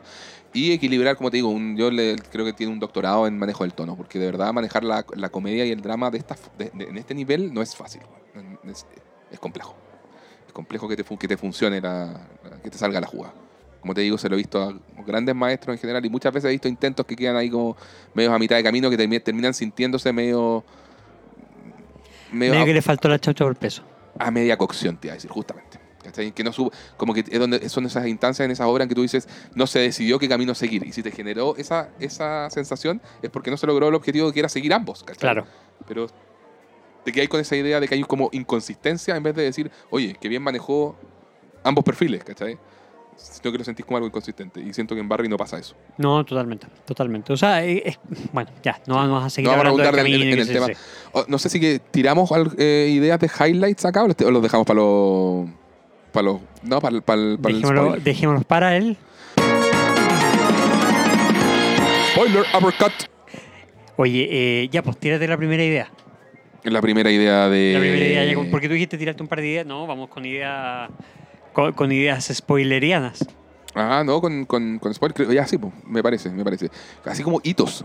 Creo que el, el primer hito la- el- en la primera temporada. em, bueno, obviamente en el capítulo 1 el asesinato de Ryan Madison, que resulta como en un, un gran gatillante de lo, que, de lo que va a venir. Pero creo que, y esto como lo conversaba con mi hermano, a quien también metí a ver a, Barry, eh, me decía así, porque yo, obviamente yo, como dirían los argentinos, yo flashé. Flashé con esta serie, boludo. Y sí, pues sí. la- de hecho la estaba, la estaba viendo de nuevo por ahí, bueno, en fin. Así como que terminé y em- la empecé a ver de nuevo, ¿cachai? Y, y mi hermano me, me- me decía, claro, uno está viendo la temporada 1, está, está bien, está entretenido, este equilibrio, drama, comedia, ta, ta, ta, hasta que llega, hasta que shit got really serious, eh, eh, que es cuando el capítulo 7 y 8 de la primera temporada, episodio 7, el momento en que muere Chris, el, el tipo que era como el, este amigo que había estado con él en la guerra y todo, y el, el que mata en el auto. Sí, ¿te sí, que- sí. Y que después de- y lo mata después de que Chris le había salvado la vida, porque ocurre toda esta escena que es un absurdo absoluto Sí, con claro. este. Que, que buena esa escena también, cuando va este, este, este Marine, Este Marine que Taylor, está loco, que loco, con los, con amigotes y se van escuchando Pantera, Cowboys from Hell. Sí. Y, yeah, así vamos a ir a matar, a matar, y, pa, y lo, hace, lo hace en Lo hacen bolsa. pelota. Lo hace en bolsa, lo cual es una escena de nuevo entre, entre graciosa y dramática. Pero, y, y acto seguido, bueno, vemos que Barry sobrevive sobre, y sobrevive este otro amigo que era como el menos violento de todo. De todos Porque de hecho el tipo estuvo en el ejército, pero era No un gallo dedicaba, era como que se dedicaba a eso, a logística o comunicaciones. Sí, una cosa sí, así, claro. Y le toca matar a alguien para salvar a Barry y acto seguido Barry lo tiene que matar a él porque an- lo ve colapsar, pues lo ve como ya hay que ir a la policía. Le voy a esto. contar todo a todo el mundo y mi señora no va a poder saber qué cosa Claro. y no le voy a poder mentir y Claro. pum. Exacto. Y pum, despachado. Y, y uno, y es el momento del- en que uno dice, uh, camino de no retorno para nuestro héroe. Porque era, tú partes hasta, hasta antes de eso diciendo, oye, él en el capítulo 1 no mata a Ryan Madison, lo matan los chechenos. Claro. Pero tú dices, puede haber una salirse. posibilidad de redención Sí. para este tipo que cometió todos, todos estos actos malos en que, está bien, venía con el postraumático de la guerra, Fuchs lo estaba manipulando, en matar gente mala, pero matar al fin y al cabo. Uno dice, ya, va a haber algún costo en algún momento para un personaje así, si es que la serie se- quiere ser moralista, digamos. ¿cachai? Pero, pero no había hecho nada terrible él. Y lo que vamos descubriendo de Barry en el camino es que, de nuevo, las mentiras que se dice a sí mismo. Pues él trata de decir, no, si yo estoy en un camino de redención, yo ya no quiero seguir esto, yo no soy violento. Se dice en un montón de momentos. Cuando está con, con, con- ¿cómo se llama? Con Sally, y Sally quiere hacer todo su, su, su obra. En que, en que en- en base a su experiencia de que ella fue una mujer abusada y todo, Claro, Barry no quiere hacerlo, marido, Barry, porque él, él- yo no te voy a ahorcar en, en la- en el, ¿cómo se llama? No en me el nace, escenario, no, no, me no, nace, no sé sí. cómo hacerlo, porque yo no soy una persona violenta. Él se vende a sí mismo esta idea de que él no es violento. Y sin embargo, lo que vamos viendo en el camino es que es el más violento de todos. O sea, ahí tiene, y ahí es donde hay también videoanálisis de toxicidad masculina en Barry, mil cosas así que uno puede encontrar a lo largo de la serie en frases que Que y lo, que lo mencionan, o sea, y que también está mencionado. de hecho es, es parte importante de la tercera temporada. Sí. Sí. Para de botar, para botar el vaso, hombre. El apoya vasos. El apoya vasos. Dando el apoya vasos como un loco. Eh, bueno, entonces... Pero sí, el, el asesinato de Chris, primer hito. Y segundo hito ya es el capítulo siguiente, el capítulo 8. ¿Te, te acuerdas lo que pasa ahí, no? No. Cuando muere Janis, eh, Janis Moss. ¿Quieres Oh, comentar, sí, por sí, favor, sí, sí, sí, Bueno, eh, que todo, todo lo que está haciendo Barry en esta primer- primera temporada es uno buscando la manera de evitar que la policía dé con él como el asesin, el posible asesino o el hombre misterioso De la foto, de la cámara, de de la cámara cámara, claro. del asesinato de Ryan. Moss y los eh, chechenos Claro. Y, y, mm, por eso elimina a Chris, a, a- a su a Chris se llama, ¿no? O, no me acuerdo, a Chris, su amigo. eh, sí, pues, sí, Chris. Es que está Chris y Cristobal, entonces. Cristobal. Eh, pero claro, por eso él mata a su amigo y en el capítulo siguiente Janis se da cuenta de que Barry es el asesino, es el que faltaba. Claro. Por lo tanto, Barry mata, o sea, nos dan a entender que Barry mata No lo muestran, de nuevo, decisiones de Bill Hader ahí en cómo muestra la, maneja la violencia. A veces es muy cruda, directa y, Y rápida y sí. explícita, y otras veces está fuera de pantalla, pero se sube Uno colige que, que- claro, que o sea, acá vemos, muy cinematográfico todo, vemos que hay una pistola detrás de un árbol, que es donde la tiene Barry, y que simplemente después él llega a acostarse y a decir, starting now.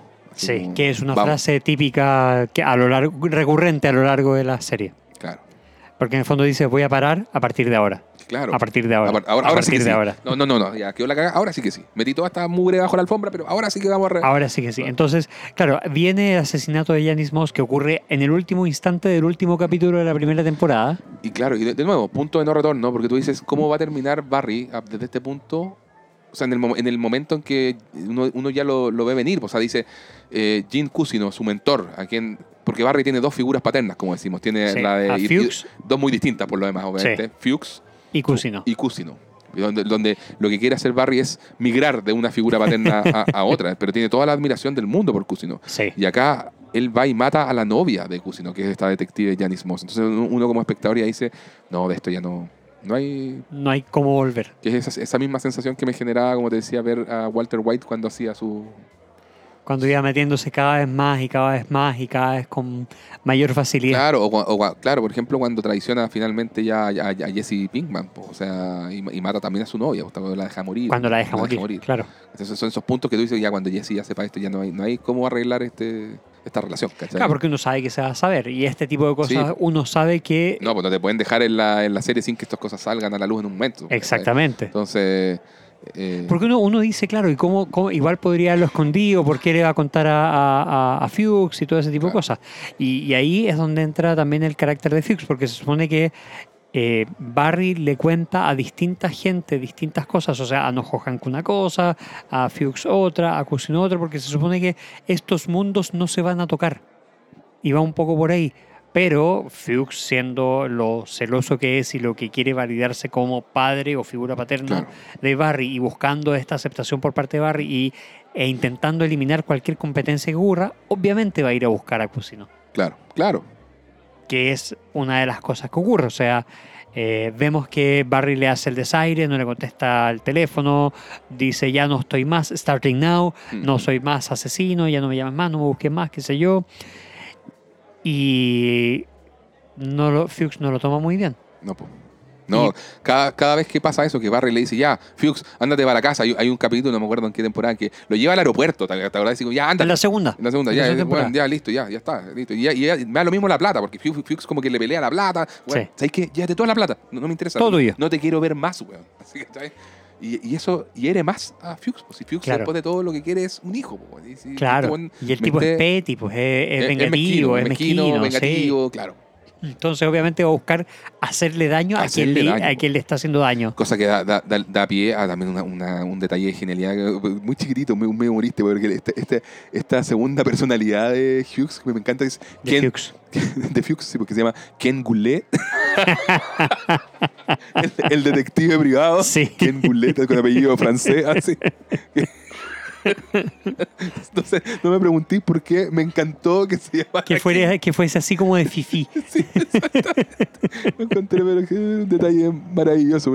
pudiendo inventar cualquier nombre, Ken, Ken Goulet. Claro, y ahí él le termina contando a Cusino que fue Barry quien mató a la novia. Porque en un principio quería hacerlo. Eso es el, el, el final de la segunda temporada. O sea, Sí, claro, que estamos en el. Espérate, del final de la primera, que ocurren estos dos hechos relevantes, que es el asesinato de Chris y el asesinato de, de Janice, donde también empalman muy bien con esta idea del actor a todo esto. La de, por el- porque cuando muere Chris, cuando mata a Chris, él llega a actuar, a interpretar Sí. en la obra Macbeth, donde tenía una línea. Tenía que decir algo con la reina. pero así. como, como con reina está intensidad, como muerta. llorando, claro. Claro, claro. Entonces, como est- esta, esta serie tiene todo este rollo con la actuación, Sally lo único que quería de, de lo que esperaba de Barry era como no me guate- no, no, no, no, Dame algo Dame con lo que algo con lo que yo pueda trabajar. Sally. dame un poquitito de emoción. Claro, cosa que yo pueda resonar con esta emoción y qué sé yo qué. eso, claro, algo muy actoral y toda la cosa. Y Barry llega llorando a decirle la cuestión, emocionado las lágrimas, a decirle su única frase, Sí. así como my, my queen, the king is dead, algo así era, ¿no? Sí, una cosa así, sí. Y, y se lo dice así porque estaba deshecho por lo que, porque mató a Chris. Y llega en ese nivel de estado emocional. Entonces también lo cual confunde obviamente mucho a Barry porque se lo celebra mucho, le, le dice, oye Barry, bueno, hiciste súper bien. Y Jim Cusino, su mentor, le dice, Barry, lo que sea que hayas hecho, al lugar a- oscuro al que hayas viajado, ahí tenés Hazlo, que ir. sí. Eso tenés que hacerlo siempre. Repítelo y cosas Repítelo, claro, haz- haz lo que tengas que hacer para estar en ese momento de, para actuar. Lo cual también es, es notable, porque en un momento determinado, en alguna de las temporadas futuras, eh, cuando a Sally le toca hacer clases y que trata de replicar el método Cusino, te das cuenta también que el método Cusino es súper tóxico. súper abusivo. Es súper abusivo, Sí, es súper sí, sí. abusivo. Y, los, y los alumnos de Sally también se terminan yendo, pues, así como, no, sabes que no. Salvo por una. Salvo la que le Pero, interesaba. pero, eso ya, pero eso ya vamos a llegar en algún momento porque... eh, No, estamos en, la- en la- en este final de primera temporada y. y- y- O sea, claro, claro, que, que, que ahí eh, en esa primera temporada Sally y Barry no estaban juntos, o sea, mentira, en el capítulo 7 no estaban juntos, en el capítulo 8 sí. Porque habían pasado un par de meses. Claro, ¿verdad? Pues hay un salto 7 y el 8. temporal ahí Sí. y están juntos y Sí, sí, parten una relación. Exactamente, porque claro, Sally lo ve a él que la trata como una estrella, que la está cuidándola, que la protege y que le da todo lo que su relación anterior tóxica no le daba. Eh, que la apoya con su monólogo de, o, o- o su escena de su historia, un montón de cosas, eh, que, que hace que finalmente ella termine estando con él como porque le gusta estar con Claro. él al final. Pero, pero antes como que no, le- No, le había aceptado los avances porque lo Sí. encontraba medio intenso, medio raro, medio... Sí. Le llamaba la atención, pero era un poquito raro. claro. Sí. Y Barry, por el contrario, es tan soli- un personaje tan solitario que se pasaba las medias películas con, con ¿cómo se llama? Con Sally. Sally. Y tiene, de hecho, varias de las, de las como Dream Sequence, así, las escenas de ensueño de Barry, son proyecciones en que él se ve teniendo una vida feliz con Sally, teniendo Casado hijos, con casa- ella, eso. sí. Como la vida idílica. Eso, la vida idílica, sí, po, tal cual. Y que eso también tiene una repercusión más adelante respecto a esa Sí, supuesta a esa- vida sí. idílica, cómo se les da. Es brutal también. Eh, después ya se- segunda temporada, donde entre otras cosas que, que- que ocurren, bueno, porque la primera temporada, no sé, entre otras cosas mueren, los- la mayoría de los chechenos sobreviven, no, Hank. Sí, Pero y después ya en la segunda, donde viene todo el tema con Cristóbal, eh, claro, porque habían acabado Eh, de llegar que- los bolivianos. que era el líder de los bolivianos, sí, y quien, ah, me encanta el personaje de Cristóbal y, to- y to- todo esa, muy gracioso todo esa- ese fanatismo por los libros de autoayuda. Sí. ¿Leíste los cuatro acuerdos? que, que- que, de hecho, Nojo Hank como que tenía una muy buena relación. Se- o sea, él se estaba claramente enamorando de Cristóbal. Cristóbal era como, como el, el, el gurú Eso sí, un gurú. empresarial Eso, claro, claro. eh, de, de- de estos típicos medio chantitas también. Y que, que- claro, y- y que es como, oye, tú, tú, tú- perfecto, tú, tú, tu fuerte es manejar los puertos, el mío, no sé, es la distribución. Trabajemos juntos, no tenemos por qué ponernos, empezar a matarnos. y, y los engrupía. eh, siempre la buena onda, siempre la buena la paz y onda. amor. Y claro, y como Hank también es muy polite. y, eh, hace- Resonaba muy bien con él. Exacto. Sí, y Hank se enamora y después hay toda una, una relación ahí entre, entre ellos dos. Claro. Pero, Pero, entre los armenios. pero, pero no, los birmanos, los birmanos, Birmanos, los birmanos. Esther, Esther, Esther y todo lo demás. y los sí. birmanos, claro, eh, donde obviamente Hank siente celos. Y ahí donde ocurren cosas muy graciosas. Hank con peluca, Hank con peluca rubia. Psst, Barry, it's me. I know it's you. It's me, Hank. I know it's you. Cosas así. Claro, porque en el fondo Barry también quería dejar fuera la vida del sicariato, estaba más dedicado a la parte del actor, de, de- Claro. del actorazgo, ¿cómo se dice? Bueno, de ser actor, Actuación. de, de la actuación, claro. Eh, puede- puedo inventar más palabras que no existen, ¿no? Eso bien. Y, y quiere dejar, de verdad quiere dejar atrás ese mundo. O sea, él empieza a trabajar en una, ti- en una tienda de ropa eh, para ser como sus compañeros actores de, am, del curso de Jim Cusino. Am, tienen un par de escenas, están preparando la historia esta con Sally, Mm. eh, están preparando un montón de cosas, pero él ya está fuera del mundo del sicariato, en teoría. Sí, En teoría. Fuchs sí- sigue como que dándole eh, dándole largas a, a Fuchs, como que no, no, no lo pesca mucho, no lo, eh, lo, lo tiene medio botado. Los, Barry lo salva al final de la primera temporada, lo salva a los chechenos. Sí, al final de la primera, claro, Sí, claro. Pero, pero después lo deja medio botado. Sí, o sea, le ándate para no sé dónde, yo Eh. me quedo acá. Claro, Porque para, para dejar que, este, que esto se, se enfríe un poquitito. claro. Eh, Nojo que está claro con toda esa historia de, de, de celos, de, de romance, si se quiere, de enamoramiento, mientras eh, le es útil más o menos a los bolivianos que son quienes llevan el negocio que están Y teniendo con la quiere, droga. y quiere deshacerse de, de Esther. Porque De es una- Esther y la- los hermanos. Claro, que, bueno, que divertió el persona- la presentación del personaje de Esther de nuevo. O sea, esas instancias de la, de la violencia inesperada cuando hace el juego de la mano y el cuchillo. Sí. Y tú dices, ah, va a ser esto muy rápido y ¡paz! Echando el cuchillo en medio En de la mano. En la mano. Eh, Oh, muy gracioso. Eh, pero sí, ya, ya me acuerdo que la- para la segunda temporada en algún momento, claro, Spukes tratando de, tra- de- de traicionar a Barry le cuenta al detective Loach que Barry es culpable, pero que tienen que, que- que probar que él mató a, a Janice Moss. Y entonces ahí empiezan toda esta cuestión y, y tra- trata de sacarle la grabación. Pues Spukes cuando está todo eso Sí. intentó sacarle la grabación. Después Barry en algún momento le muestra un poquitito de cariño y él se arrepiente, pero y es divertido ahí porque el detective Loach eh, en el momento en que ya tiene lo- el material que necesita para inculpar a Barry, lo que quiere está también pendiente de su propia vendetta sí. y quiere que Barry se deshaga del amante de su señora. lo cual nos lleva a uno de los mejores episodios de la serie, que es Ronnie Lily. Es muy que es pelacable. cuando Barry tiene que ir a matar al, al, ¿cómo se llama? Al amante de la esposa del detective Loach.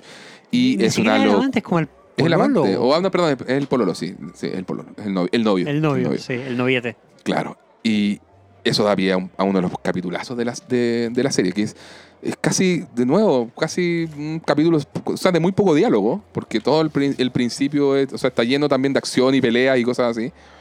En que Barry llega a la casa de este, de este sujeto y que tiene era un experto en Taekwondo y cuando también como de nuevo cómo se va revelando la información así como oye ya anda a hacer tu maleta yo te, yo te voy a pasar plata para que te vayas a Chicago Claro, porque le dice, yo no te quiero no matar. te quiero matar te- No te quiero matar, pero aquí, ándate. toma ándate ya y él ya va a ir a hacer su bolso y, y empieza a mirar los trofeos y las medallas de, de Taekwondo y el tipo era extraordinario y después pelean y después Barry le pegan la tráquea y después la escena de los ninchacos en que Barry ya está como sentado así, compadre, no estoy Basta. respirando bien, de verdad, así como te vaya a morir, weón, basta. No. ¿Estáis seguros que quieres seguir? Claro, y después aparece la hija. La niñita en que tú dices, oh, y te, y te- y te viene todo el urgimiento y dices, este weón va a tener que matar a una niñita para poder eh, tapar su, su crimen. po. Y la niñita le saca la rechucha. O sea, ella era totalmente animalesca. o sea, era, era un- a spawn from hell. Era como Sí, la semilla del diablo misma, era, era weón, un banshee. Era pero totalmente. weón, los saltos que se pegaban eran sobrehumanos, eh, la arrojaba, empieza a tirar cosas, lo apuñala. Viejo se sube a, los techos de las No, casas, escena- al techo del que- auto. En que sube el árbol y se mete a la- Sí. y queda parar el, el techo de la casa como una gárgola. Sí, no, sí, es, da Y- miedo Y ella. después cuando muerde a Fuchs, Y, está- le saca un pedazo de le mejilla. saca un pedazo de mejilla porque Fuchs estaba con super glue en el, En el volante. No, no, es una locura de episodio, una maravilla. Bueno, en ese episodio solamente tienen, o sea, solamente aparecen con crédito eh, Sally, eh, Jin Kusino y, y Noho Hank. No aparecen en el capítulo. no, pues. Son solamente Fuchs, Fuchs, Barry, Barry y Ronnie Lily. Ronnie Lily. Y el detective Loach, pues al final. Claro, no. claro que sí. Claro, Pero that's it. Ese es el capítulo. claro. Una locura. Y es uno de los, de los favoritos de los fans. pues. Sí, bueno, de hecho es el mejor calificado en IMDb. Ya. Tiene 9.8.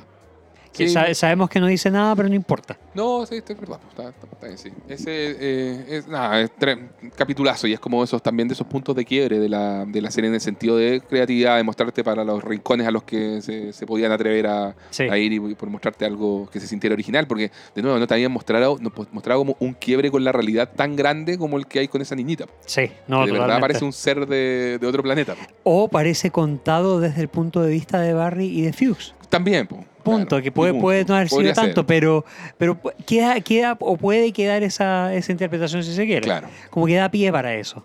Claro. Pero es, es- ese es un gran hito de la segunda temporada y otro, y otro hito, por supuesto, es ya eh, el, es el final. Porque. Claro, eh, en ese final ya este ya eh, Fuchs, claro, como que eh, tratando de. ¿Cómo era? Eh, de que- lo que quería hacer era contarle a Jinkusi, ¿no? contarle, pero a la vez era eh, ocasionar la muerte de Jinkusino y hacerla parecer un suicidio luego de haber confesado que mató a Yanis. Claro, o sea, Fu- Fuchs encuentra el, el, el El auto. cuerpo, el auto con el cuerpo. con el cuerpo, claro. Y ahí como que Engulet llama a Fuchs, perdón, a, a ¿no? Y le, le cuenta todo. Y, y le dice en secreto, le susurra, eh, Barry Bergman lo hizo. Pero acuérdate que lo que quería hacer era matar a Jinkusino eh, al frente del cuerpo de, de- Inculparlo, porque en el fondo lo que quería era... porque ya- llamó a la policía diciendo Sí. yo lo maté. Claro, claro. Y, y- y en el fondo como decir... eh, o sea, matar al, al otro mentor, a la otra figura pater- paterna Claro. de Barry y hacerle daño con esto a Barry. Eso es lo que quería. Pero al final no pudo hacerlo, No, no lo hace. pero sí le cuenta, cosa que la relación se quiebre. Sí. Desde arriba para Claro, abajo, digamos. yo digo, ¿cachai? Esa, esa temporada terminó en 2019. Y termina con Jim Cusino así como después de- de- del, del trauma de haber visto el cadáver de su novia y todo. eh, recordando, así como que porque entra como en un estado catatónico él después Sí. de ver esto, pero está en un momento que está acostado, se levanta rápido y se acuerda de lo que le dijo Fuchs. po. Le dijo, Barry Bergman lo hizo. Y Sí. ahí termina la temporada. Entonces tú dices, esperar dos años completos. Es un cliffhanger, pero brutal. Exacto, sí. Brutal, brutal. Sí.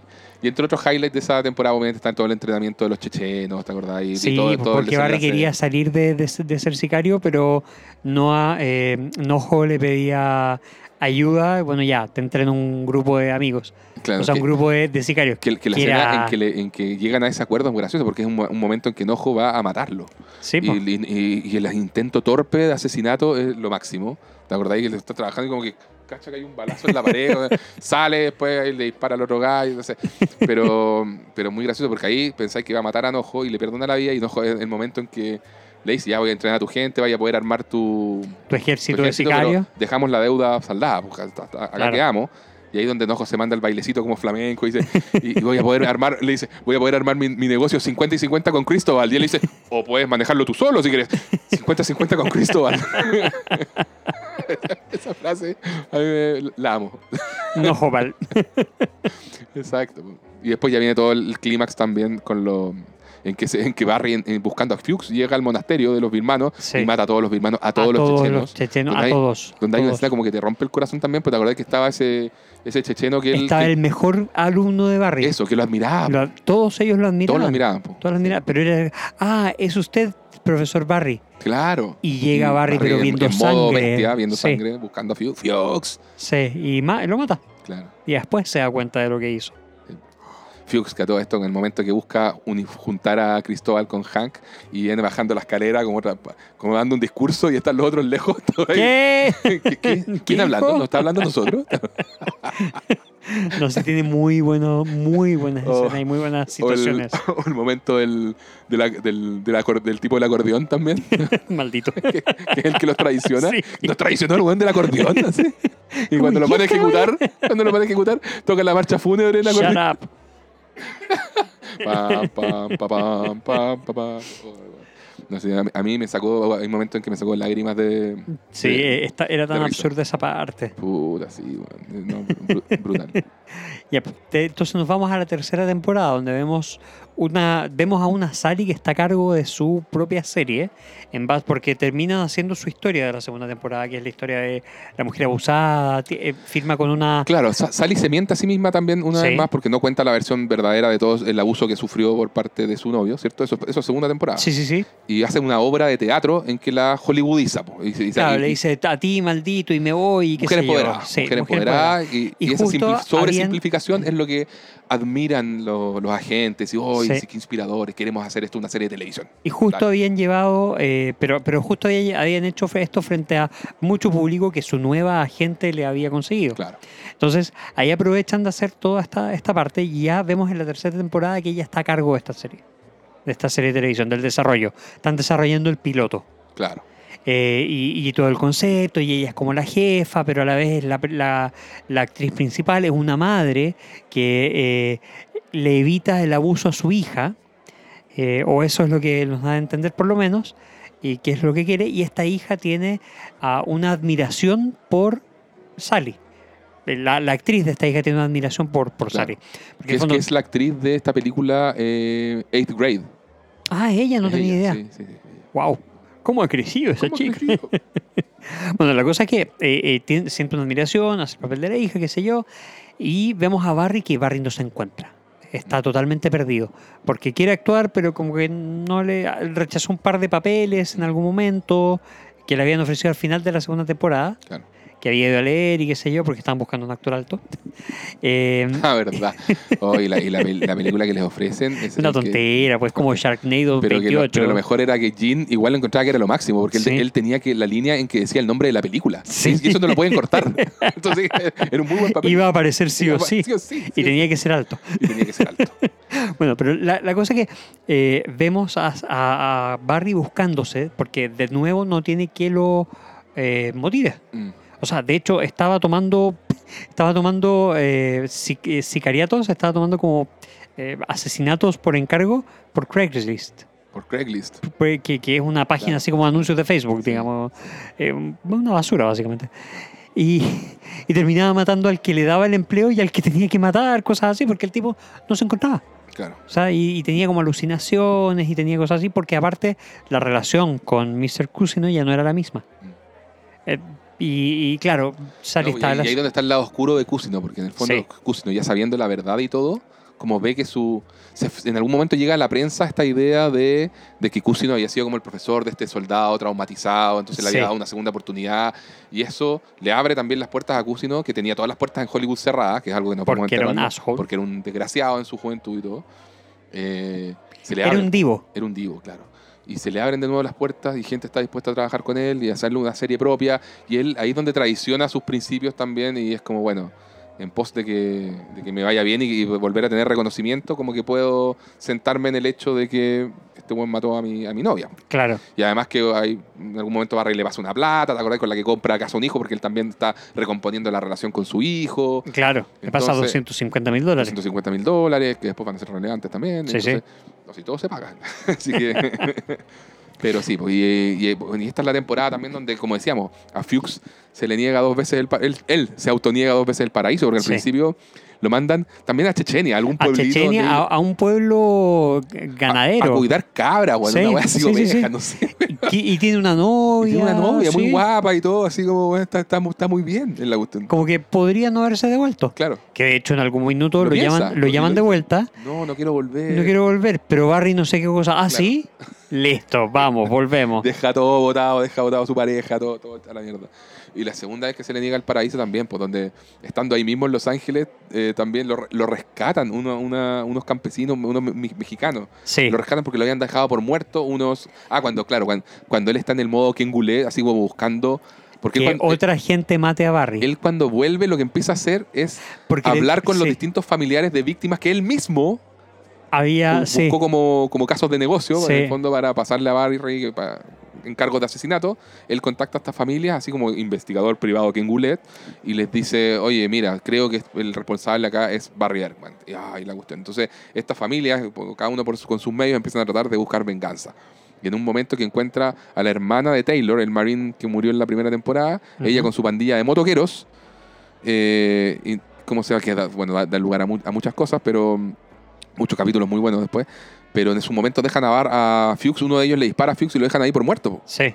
Entonces, Y lo salvan estos campesinos estos- mexicanos. Claro, estos campesinos mexicanos en que también, pues él de nuevo engancha con la hija del campesino mexicano y tiene una conversación súper a conciencia y hace su vida y todo. Y, y de nuevo, se entera de no me acuerdo qué cuestión. Y maldito Barry, vamos. y le roba la camioneta po, al, mexicano que le que lo salvó la vida. no, ¿no? si es un de- Es un basura, Fuchs. Sí, es sí. un basura. Se merece todo lo malo que le haya pasado. Claro. no, bueno, terrible, terrible. Sí, bueno, y, Y- es en esta temporada donde, donde eh, Barry medio que encuentra su propósito de recomponer su relación con Mr. Cusino y de hacer que Mr. Cusino eh, vuelva a ser famoso. Claro, claro. Él encuentra ya como ya las cartas quedaron eh, abiertas sobre sobre la la mesa mesa. totalmente. Barry encuentra que en vez de matar a Cusino, que Cusino en un momento, ah, que es muy gracioso también esa escena, cuando Cusino quiere matarlo y se le caen las balas. Sí, Es tensa y graciosa a la vez. nuevo. porque es- es Mastery una pistola que le habían regalado no sé qué actor, entonces se creía que Una- era de fogueo, pero no lo era. Exacto. es- Ay, ¿cómo se llama el actor? Se me fue el nombre ahora, pero es el que es el jefe de, de Tommy Lee Jones y, y Will Smith en Men in Black. Ya, bueno, Él es- él es el ya. Z, Eh, Seth, justamente, él, él- él es el actor. Dale. ¿Cachai? Eh, nada, y, y- y vemos que ese es como el principal motivador de Barry dentro de esa temporada. Vemos que, eh, eh, el- por su parte, el de Cusino está eh, desgarrado por esta dualidad que siente, que una es el hecho de vengarse de Barry, Claro. pero el otro está viendo que está empezando a ser famoso de nuevo. Mm. O sea, que, que se le abren estas puertas por la historia que tú contabas de el, el profesor que le dio una segunda oportunidad, un marine, gracias por tu servicio, Claro. y qué sé yo. Vemos a Nojo Hank, que está teniendo una empresa 50 y 50 con Cristóbal y que están viviendo una vida en pareja idílica. O sea, Claro. están buscando casa, están, tienen su- sus distintos eh, tipos de cosas. Vemos a Sally a cargo del, del piloto, como decíamos.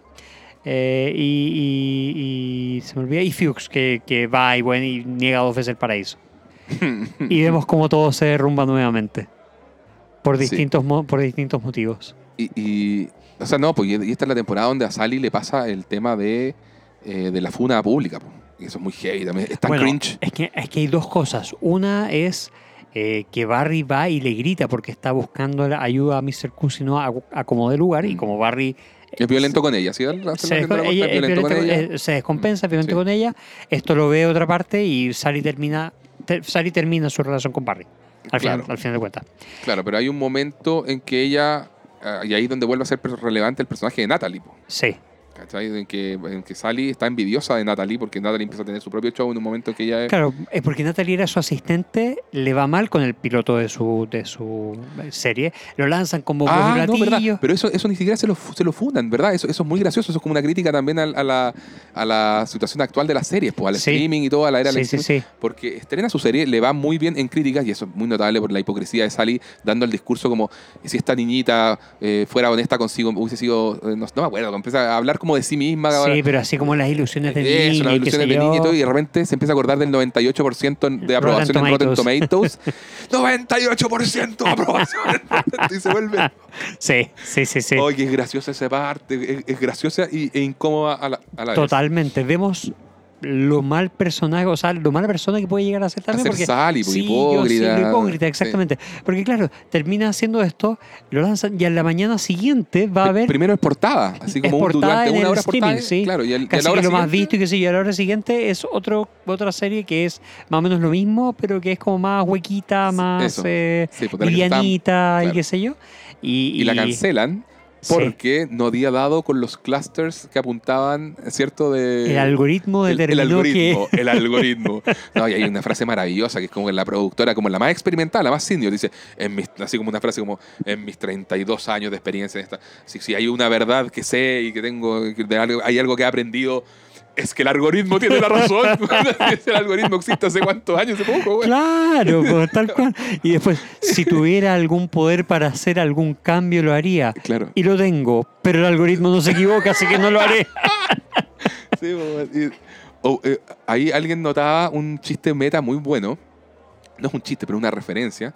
Que pues, entre, entre las cosas que dicen en ese momento, eh, dicen, bueno, entre como todas las variables que mide el algoritmo, que dicen unas súper absurdas, y hay una que, que, que tiran, dicen, bueno, así como que el algoritmo, entre otras cosas, dice que si, como, tú, como que en los primeros 20 segundos de, de tu Se primer capítulo, si alguien se come un postre, como que la- la- el, la- el espectador va a terminar la temporada, ¿cachai? Tiran esa estupidez, y que esa, esa misma temporada, la temporada 3, parte, en los primeros 20 segundos está Barry comiéndose como un quequito, una cuestión así, mientras va, hay otro tipo que va a matar a un gallo, ¿te acordáis? Eh, Sí, sí, en, sí, en el sí, sí. desierto y todo.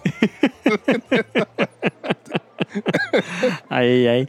Bueno, la cosa es que vemos cómo Sally pasa de, de- de estar en lo alto y decía, ahora la hice, esta es mi carrera, este es mi momento, a un momento de desesperación, porque ve cómo todo se derrumba en se el derrumba. cortísimo plazo.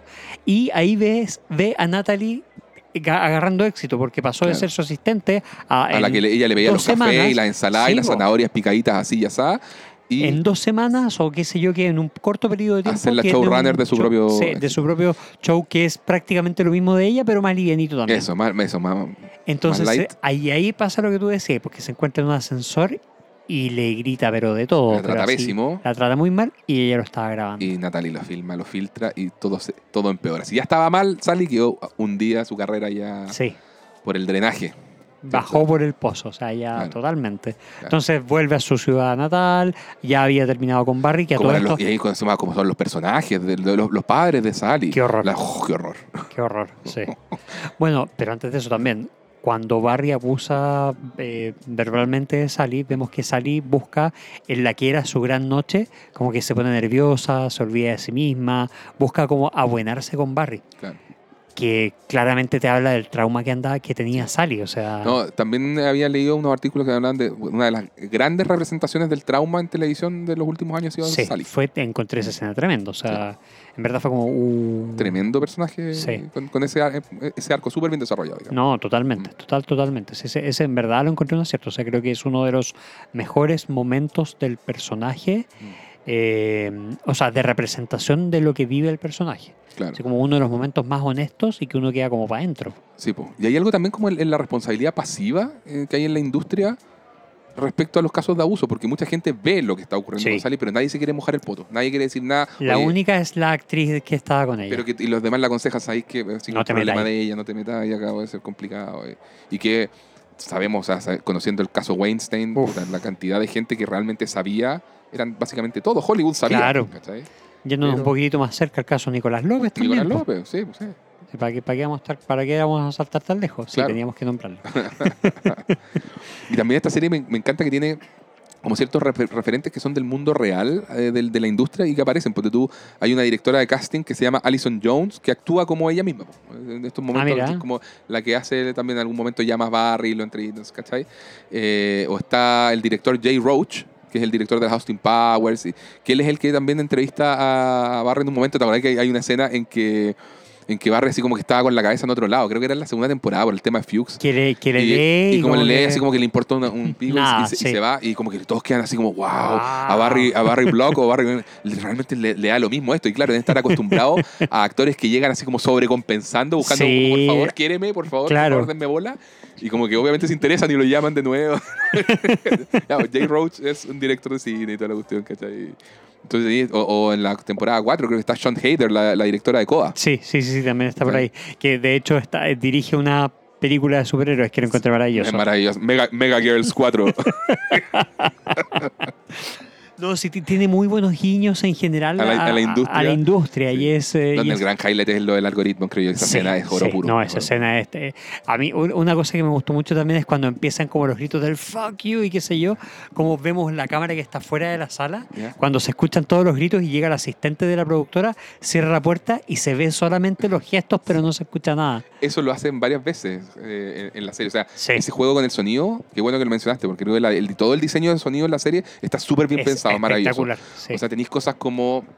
eh, en esta misma temporada 3, al final Barry comete un asesinato, que ya vamos a llegar a eso, y que ocurre en una sala de, que aísla el sonido. Sí. Entonces, no, no escuchamos lo que está pasando, pero Barry está súper bien hecho también. gritando y pegando batazos de béisbol. El mismo discurso de Fuchs que decías tú en la temporada 2. Claro. Ese que está bajando la escalera, que se escucha el discurso cuando está como de cerca, pero cuando está desde lejos es como, ah, nos ¿Quién- hablan quién está nosotros. hablando nosotros? Claro. No, sí, eh, tiene O- muy, muy cosas O Barry en la cárcel. Barry en la cárcel, te acuerdas que en un momento, en la, en la cuarta temporada, que estaba habla- hablando como cuando estáis a través del vidrio, Sí. estáis hablando y tú escucháis bien el sonido del teléfono, Sí. pero en un momento se enoja, deja el teléfono, se pone a gritar y como hay un vidrio, se escucha mucho más bajito. Sí, sí, sí. todo ese tipo de juegos están, Está muy bien llevado. están muy bien llevados. Sí, sí. Como para Está- regularte también el sentido de la intensidad. Hay algo muy intenso que está ocurriendo, estáis viendo al personaje gritando, pero no lo estáis escuchando del todo, así está como con un filtro. Así que sí, todo eso eh, está. ¿Qué más tenemos, Miki, en esta tercera temporada? Bueno, eh, a ver, todo... Bueno, tenemos eh, cómo a, a- a Cristóbal lo viene a presionar el negocio en Bolivia, su suegro, su señora, Claro. Eh, y por lo tanto Nojo Hank se ve en aprietos, recurre a Barry y Barry lo manda a freír mono. Mm, Dice, no, no me molestes. Y ahí se da cuenta que Barry no es su amigo. Claro. Como que recurre a él y lo, lo manda a la cresta. O sea, básicamente no, no le interesa. Eh, y ahí hay un quiebre de Nojo Hank con Barry. Claro. Eh, y bueno, ya hablamos de Sally. Hablamos un poco de Barry y. Yo tenía un- una, acá me encontré una cuestión que quería mencionar, que era que eh, Tom, el agente de Jean, cuando le está yendo bien y toda la cuestión, pero en un momento lo describe, la descripción que hace Tom de Jean es narcisista, egocéntrico, mezquino, trastornado, volátil, tóxico, abusivo, maligno, bruto, estúpido, perdedor, lamebotas, camión de basura y bastardo a sangre fría. Era- eran, eran, perdón, eran adjetivos que otra gente había dicho sobre, sobre, sobre, sobre Jean. Sobre. Sí, sí. No, ahí uno se da cuenta lo, de lo mal que Jin Cusino trató al resto de la gente. Claro. O sea, ¿Y te- cómo terminaba la, la, la temporada y todo? Pa- lo pasaba lo que decíamos, pues ahí llega el, el motoquero este eh, a, la- a la- a donde están Sally y, y Barry y trata, o sea, noquea a Barry Y trata de y matar, trata a, de matar a Sally. Y ahí es donde Sally logra sobrevivir y lo mata, Y en, la- lo en esta sala de que aísla el Sí, sonido y sí. lo vemos. Y ahí donde Barry le dice, tú quédate tranquila, tú no hiciste Yo nada, fui, repítelo yo conmigo, fui, yo, fui, yo fui. La culpa es mía, échame la culpa a mí. Y ahí obviamente genera, refuerza el vínculo con, con Barry. Claro, que es Pero- un vínculo medio tóxico. Totalmente, pues si, va- si, si ella había logrado terminar con él, pues, por, justamente por Sí, pues. violento, por tóxico y todo. Pero, Pero ahí- pero a la vez no, ah, porque No, había terminado, pero igual volvía, igual volvía, igual volvía. Pero en ese momento estaban, estaban terminados. po, Estaban terminados, ¿cachai? pero volvía. O sea, que fue a se- buscarlo porque al final ella también necesitaba la validación. Necesitaba a alguien que la quisiera, que la siguiera tratando como, como estrella. Claro. Y ahí lo va a ver como para retarlo de nuevo y gritarle de nuevo y qué sé Sí. yo. Eh, porque también ya había- se había filtrado este video, eh, eh, pa- pasado. Como que ella estaba en un pozo, necesitaba a alguien que la validara, pero a la vez necesitaba pelear con alguien que supiera que no le iba a tratar Mm. violentamente. Sí. Y como a Barry lo estaban persiguiendo todos estos que, eh, todas estas víctimas que estaban siendo empujadas por Fuchs, Em, Donde hay una jugada, muy heavy, pues en un momento casi muere, envenenado por una de las sí, po, sí, por la esposa de Sí. Chris, de su Claro. amigo de la primera temporada. Claro. Claro. No sé. Y también Y el que lo salva es el papá de Ryan Madison, que no lo puede matar, en vez de, en vez de liquidarlo, se suicida él y lo deja, deja a Barry lo deja en el hospital. en el hospital. Sí, no, muy heavy. Y también aparece el padre de Janice Moss, Oh, el gran Jim Moss. que es un tremendo más personaje. intimidante que nadie. Súper. Es el más intimidante de toda la Sí, serie. sí, sí, sí. No, claro, y además que, de nuevo, te lo presentan y todo, y una de las historias que tiene, ¿te acuerdas? Así como yo era piloto y me estrellé En Vietnam. en Vietnam y me llevaron a torturar, e hice que el tipo que me estaba Se torturando suicidaron. se volviera loco y se suicidara. y así como que Fuchs queda, "Oh, espera, espera, espera, espera, ¿qué? Así como- ¿Hiciste qué? sí, No sé, es. eh, brutal. No, Sí. Jim Moss, gran personaje que obviamente crece, crece mucho. eh, ah, no, bueno, y en, la en la- en esta misma temporada, Barry va, va a matarlo al final, pues, ¿te acordás? Y ahí es donde lo atrapan. Sí, es po. que es una escena también cinematográficamente espectacular. Es buenísimo. Como desde los vidrios, desde, los vitrales se asoma la, la policía, así como desde la oscuridad. Desde la oscuridad te parecen encañonadísimos. Claro, encañonadísimo. Y ahí es donde Jim Cusino lo traiciona y que para, para Barry es muy doloroso porque su mentor... Es lo más doloroso de todo. Sí. De hecho, empezamos la cuarta temporada con los deseos de venganza de, de, de Barry. de Barry. No, sí, 100%, 100% estaba, estaba esto. Eh, no, pero yo quería contar una cosita más sobre la... la- un capitulazo, el de la, el, justamente el de, la- de los motoqueros, cuando lo van persiguiendo. Otra joya, que así como tuvimos en la segunda temporada, este de Ronnie Lily, Ujú. acá tenemos el de, lo- el de los motoqueros, que tiene unas una de las mejores persecuciones que he visto En una serie de televisión. en- y, no, y en general, compadre. Sí, buena, buena, buena. Las, las tomas son increíbles, eh, la intensidad que tiene y que después llega, tiene todo un remate. Aparte, un montón de cosas estúpidas que ocurren que son muy graciosas. Como el weón pasándole la metralleta a otro, en velocidad a otro Sí. que saca la chucha. Pero, pero también después te acuerdas que llegan como a una. Es una compra, una cuestión de compraventa de autos, ¿no? Que es la donde, ¿te donde, uno de los motoqueros se pone a disparar desde el techo. Sí, es una compraventa de Claro. auto. Sí. No, to- todas esas escenas que están como hechas en, en largos planos secuencia son, son brutales. Es una joya de episodio también ese. Sí. No, Sí. está súper, súper bien. Sí. sí, muy buen, buen, muy buen. Es mucha cinematografía. Está, está muy bien hecho.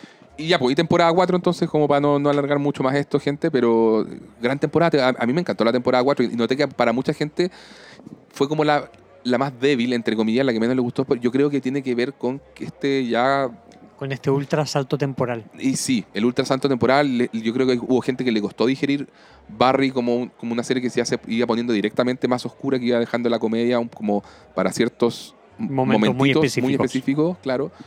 Eh, y para mí, eh, de nuevo, es una, es una obra maestra así, la, la cuarta temporada. Es que es la, es la continuación y una buena conclusión de, de- de lo que se está llevando. O sea, al final de cuentas, ¿qué es lo que, qué es lo que vemos? Que Barry y Sally se escapan, de- escapan de, de- la vía y tienen una nueva, una nueva identidad. Claro, de los, Eh, ocho, de los ocho episodios, en el episodio 5 ocurre ese, ese quiebre, en que se pegan el toman la, compleja de- de- decisión de pegarse un salto temporal. O sea, Que es cuando Barry escapa de la cárcel.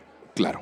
Porque lo- la, la temporada 3 termina con, eh, con Barry en la cárcel. lo meten en la Sí, cárcel. es. Entonces, por lo tanto, en la temporada 4 lo que vemos es que Barry está en la cárcel. Barry está en la Y está cárcel. Fuchs en la cárcel. Y está Fuchs, a quien habían atrapado también en los últimos dos Sí. capítulos de la, de la temporada 3. Eh, Ahí donde empieza todo el tema, o o voy a empezar un poquito antes, esto de que Fuchs era conocido como The Raven, porque por, Sí. una, por una cosa que inventó Hank. eh, a en una principios de la tercera temporada.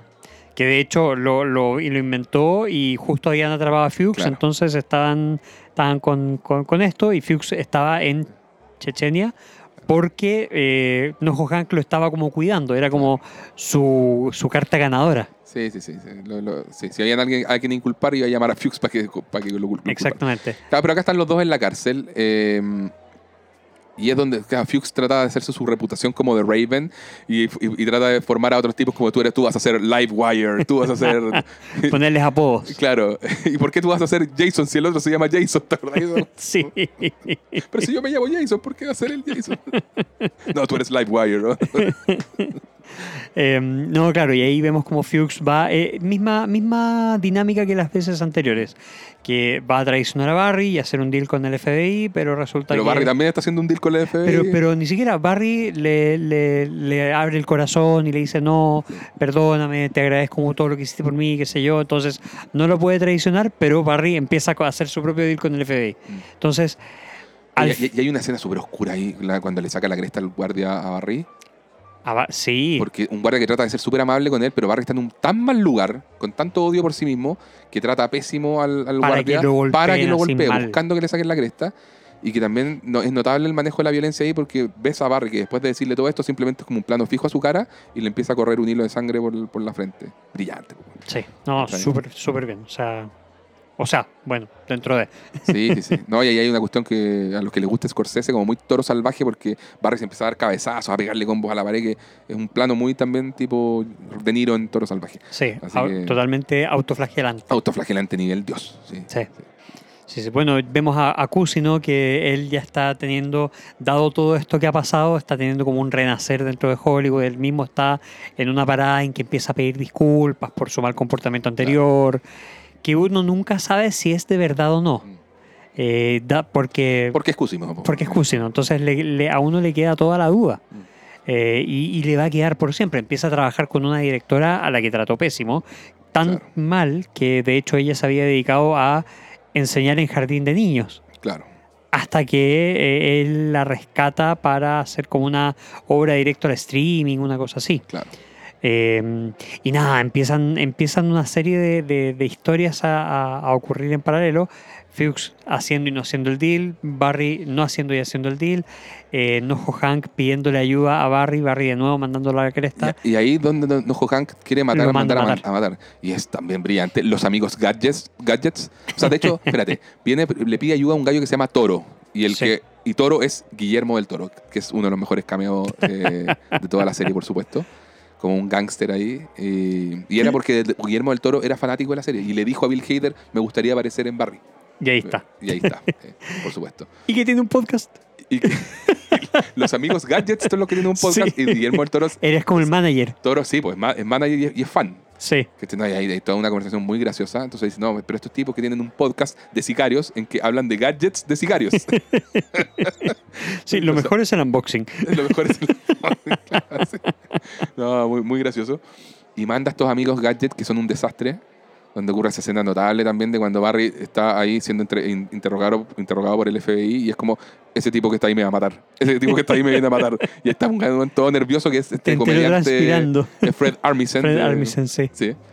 Eh, ¿A dónde vemos visto? El venezolano en, En Brooklyn Nine-Nine también. sí, en, en donde es casi como el general venezolano Fred Armisen, que es muy gracioso, era en Parks and Rec, ¿o ¿no? No me acuerdo. No, si era- ¿no? el ¿O gen- era en sí, sí, sí, en Parks and Rec. Parks and- Rec. muy gracioso. Sí, sí. Pero bueno, acá es esto en que el, gadget que usa es un desastre, le explota la mano. Pierde la mano de la explosión, sí, exacto. Empiezan a matar a todos desde el techo. Sí, que también otra escena de, de acción muy rápida, intensa y que convenientemente matan a todos menos a Barry, que era el que tenían que matar. Claro, y ahí es donde Barry logra escapar. La magia de la televisión. La magia de la televisión. y ahí es Claro, donde... y ahí es donde se hace el corte, porque en el fondo ahí es donde queda. Bueno, mentira. Se hace el corte con Barry, nunca más sabemos de Barry en ese capítulo, pero a Fuchs le empieza a preguntar dónde Pero está. llega a buscar a Sally. Llega a buscar a Sally y Sally le dice vámonos. Sí.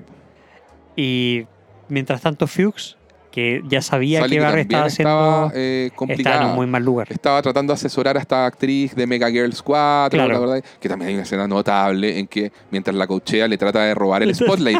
Cuando se mueve para el lado, esa Y la tapa. y la tapa, genial. yo exploté. Excelente exploté. toma. Excelente, toma. toma. También me dio mucha risa. Bueno, joyas, joyas así de, de- de un humor sutil. Bellísimo.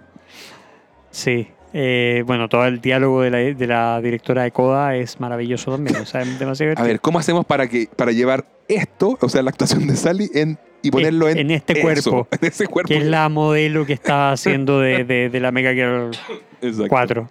Sí, bien, Sean Hader. Em, nada, también, bueno, vemos, vemos que al final The Raven, eh, Fuchs se gana el respeto de la gente de la cárcel porque nunca revela dónde está Barry. Claro, fue, Le fue sacan leal. la cresta. Le sacan la cresta todos los días, según Mm, re- No revela es, que, no es que fuera leal, es que no tenía idea de dónde estaba, no, le quedaba otra, no. No. sé, no te vuelvo a inventar nada, no sé. Claro. Pero el mundo lo ve como que fue... No, fue sí, el tipo que fue de verdad. Sí, Claro, po. fue un- sí, po. leal. Respect. De Respect. hecho, ahí se arma su, su pandilla después y el tipo abraza su Raven interior. Claro. Claro. Deja de mentirse. Y, y el, y el otro hecho relevante que ocurre antes del salto temporal, así como en el capítulo 4, creo, es el de Hank con Cristóbal. Sí. que ese es un punto de quiebre, pero absoluto. Sí. Prim- o sea, Cristóbal lo ve en Hank. Oh, espérate, pero nos saltamos algo importante de esta historia. ¿Cuándo era que, Cristo, que Hank terminaba metido en, Boli- en Bolivia con sus amigos y estaba al final de la, de la temporada 3. Oh, era brutal man. La, la del- la cuando está en una cárcel X, así como una prisión, y, y en, en la prisión de al lado ahí no se tiran un, Un felino. tigre, un que- león, una cosa así. un- claro, y tú escucháis solamente a través de la pared lo que está ocurriendo. Otra, otro, que tú no sabes si es realidad o, o están hac- haciéndole un juego de tortura psicológica. No, yo creo que era realidad. Después, como disparaba y toda la cuestión, que te estaba viniendo abajo la pared, era toda una cuestión muy. Pero medias, pero medias surreales, pues, es verdad. Si juega con eso, la, igual Sí, es un momento muy Ronnie Lily también, es cierto. sí. Pero es- ahí- es brillante. Y ahí es donde sí. también cachamos que la señora de Cristóbal, porque en un momento aparece la, la mujer de Cristóbal, Sí. boliviana, lo estaba torturando para cambiarle, después de que descubre Los que era homosexual, eh, quiere cambiarle los, claro, los gustos y volver a hacerlo, como en- enderezarlo. Digamos, es una terapia de reconversión como cualquier eh, secta cristiana haría. ¡Boom! Y me extraña que el que haya tirado ese comentario no haya sido yo. ¡Wow! I'm shocked. Ese ha sido el mayor shock de todo este capítulo. Bien, Miguel, ¿eh? Oye, pero. mm, No, br- brutal. Brutal todo ese, ese cierre en que rescata a Cristóbal. Pues Entonces, la relación de ellos está más firme que nunca. Están teniendo todo este ne- negocio conjunto en que además.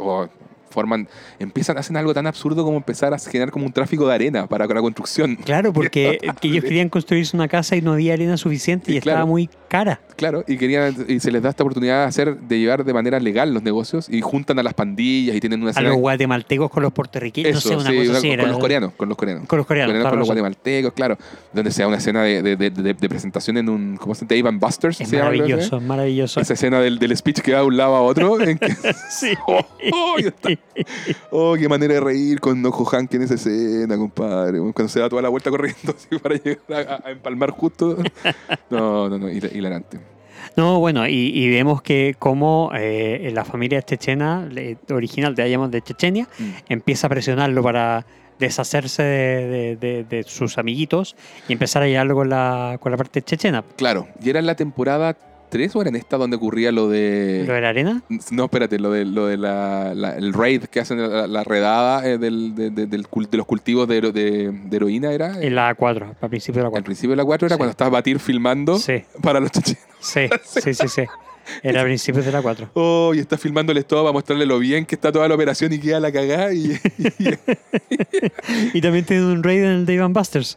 Porque era su, su centro de operaciones. Sí, la policía dice, está el centro de operaciones y ahí agarra a, a toda la gente, sí. No, es muy gracioso.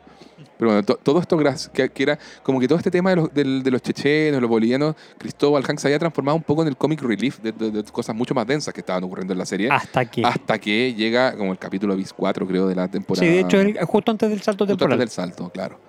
Claro, que es el momento en que ya eh, un poco vuelve la familia chechena, como decís tú, y tienen que tomar una decisión respecto a Hank, porque Hank es el boliviano que queda vivo, porque Hank, eh, siguiendo las instrucciones de la familia chechena, los mata a todos, menos a, logra salvar a Cristóbal, así Sí. como conversado con la familia chechena por acuerdo, este bueno es mi pareja, pide salvarlo, se lo Claro. respetan, pero bajo condición de que se mantenga leal a la familia chechena. pues. Claro. Entonces, y de hecho, la, la escena también es muy poco convencional cómo los mata a todos. Esta cuestión del silo de arena en que todos se hunden, po, Sí, después po. de sacarse una selfie. Sí, po, tal cual. Es muy loco. Y, y ahí, claro, se salva Cristóbal. Y, y Cristóbal queda como sin- con una sensación de me traicionaste. No me contaste esto, ¿qué pasó? Y no eres la persona no- de la que me enamoré. No es la persona de que me, enamoré. Nosotros queríamos hacer algo legal y tú seguís cayendo en esto. Y es como, puta, Cristóbal, pero es que no me quedaba otra. Si no, nos iban a matar a todos. Y él, no, no, no. Y Me voy, no te vayas, Me no te vayas, me voy, no te vayas, no te vayas, me voy. Se va. ambos sabiendo lo que iba a pasar si se iba. Sí, po. Sí, pero más Nojo Hank que uno lo sabía, el otro lo intuía. Mm. Y, y nada, ahí vemos como el quiebre definitivo para Nojo Hank ocurre. Claro, Porque no hubo vuelta atrás pese a todo lo que quiso hacer después. claro. O sea, porque ya ocurre el salto temporal. Y que también está muy bien filmado eso, porque tampoco vemos la muerte de Cristóbal, solamente vemos cuando se abre la puerta y está el cuerpo tirado. Sí, sí. O sea, de hecho, se va cerrando la puerta y van apareciendo los, eh, los sicarios Mm, rodeando a Cristóbal. Se cerró la puerta, la vuelven a abrir y está el cuerpo tirado. sí. No, sí, es, es- es- está, está bien. Y todo esto con un primer plano de la cara de Nojo Hank, Y queda, está que está pero destruido, devastado. Sí. Bueno, vemos, lo, lo vemos de hecho después del salto temporal, ya con su con con un negocio legal, en Con la teoría, estatua. con la estatua de Qué Cristóbal. buen detalle el de la estatua, porque en un primer momento uno, uno ve esa estatua y dice, Lo- yo lo- la vi y me dio risa, por supuesto. Una Sí, estatua claro. de Cristóbal de Oro o lo que sea. Sí, claro. En Nojobal, bueno, lo mejor. Que todo esto, ¿cachai? Que se llama Nojo por North Hollywood. po. Sí, pues por supuesto. De, de hecho, cuando hay, hay una escena de Nojo Hank en que tiene, como en la segunda temporada, en que tiene como un sueño y lo están entrevistando en un programa de televisión. De ahí sale North Hollywood Henry. Sí, Es lo mejor. genial. Sí, genial. Pero, pero claro, tiene todo este, to- todo este negocio ya legal, pues, de la, de, de la arena, de la arena y toda la cuestión, ¿cierto? Sí, claro, tiene N propiedades. Claro. Y ahí donde. eh, no, pues todo lo de, lo de Fuchs viene más, más adelante. Viene a, viene a, o sea, lo muestran a él y muestran a Fuchs siendo liberado de la prisión. No, pero eso no era. Eso era como. Eso, eso más adelante. Pero Sí. poquito más. No, pero ya con el salto temp- temporal. pues. Sí, pues por eso. Ah, sí, pues ya, perfecto. estamos hablando del Sí, salto verdad, temporal. verdad. Tuvimos el salto temporal donde, claro, por un lado Sally y Barry se van a vivir una vida en, perdidos en el desierto. Con otras con otras identidades. identidades. Emily creo que se llama ella, ¿no? Algo así. eh, Sí, Parece, no me acuerdo. claro. Y tampoco me acuerdo cómo se tiene- y llama. tienen un hijo, Y tiene un hijo como de 8 años. Es un salto temporal no menor. Claro, claro. Donde ta- también empalman con otros de los temas que uno se da, se, se da cuenta que quizá no, no estaba tan, de- tan, tan evidente antes, pero que tiene que ver con la búsqueda de, a través de las historias y todo esto como del, del legado. po. O sea, el contarnos historias a nosotros mismos, estas mentiras que nos decimos todo, y por eso te decía, el escalamiento a nivel sociedad, eh, cuando Barry está viendo el- los legados de, de distintas figuras de la historia, ¿cachai?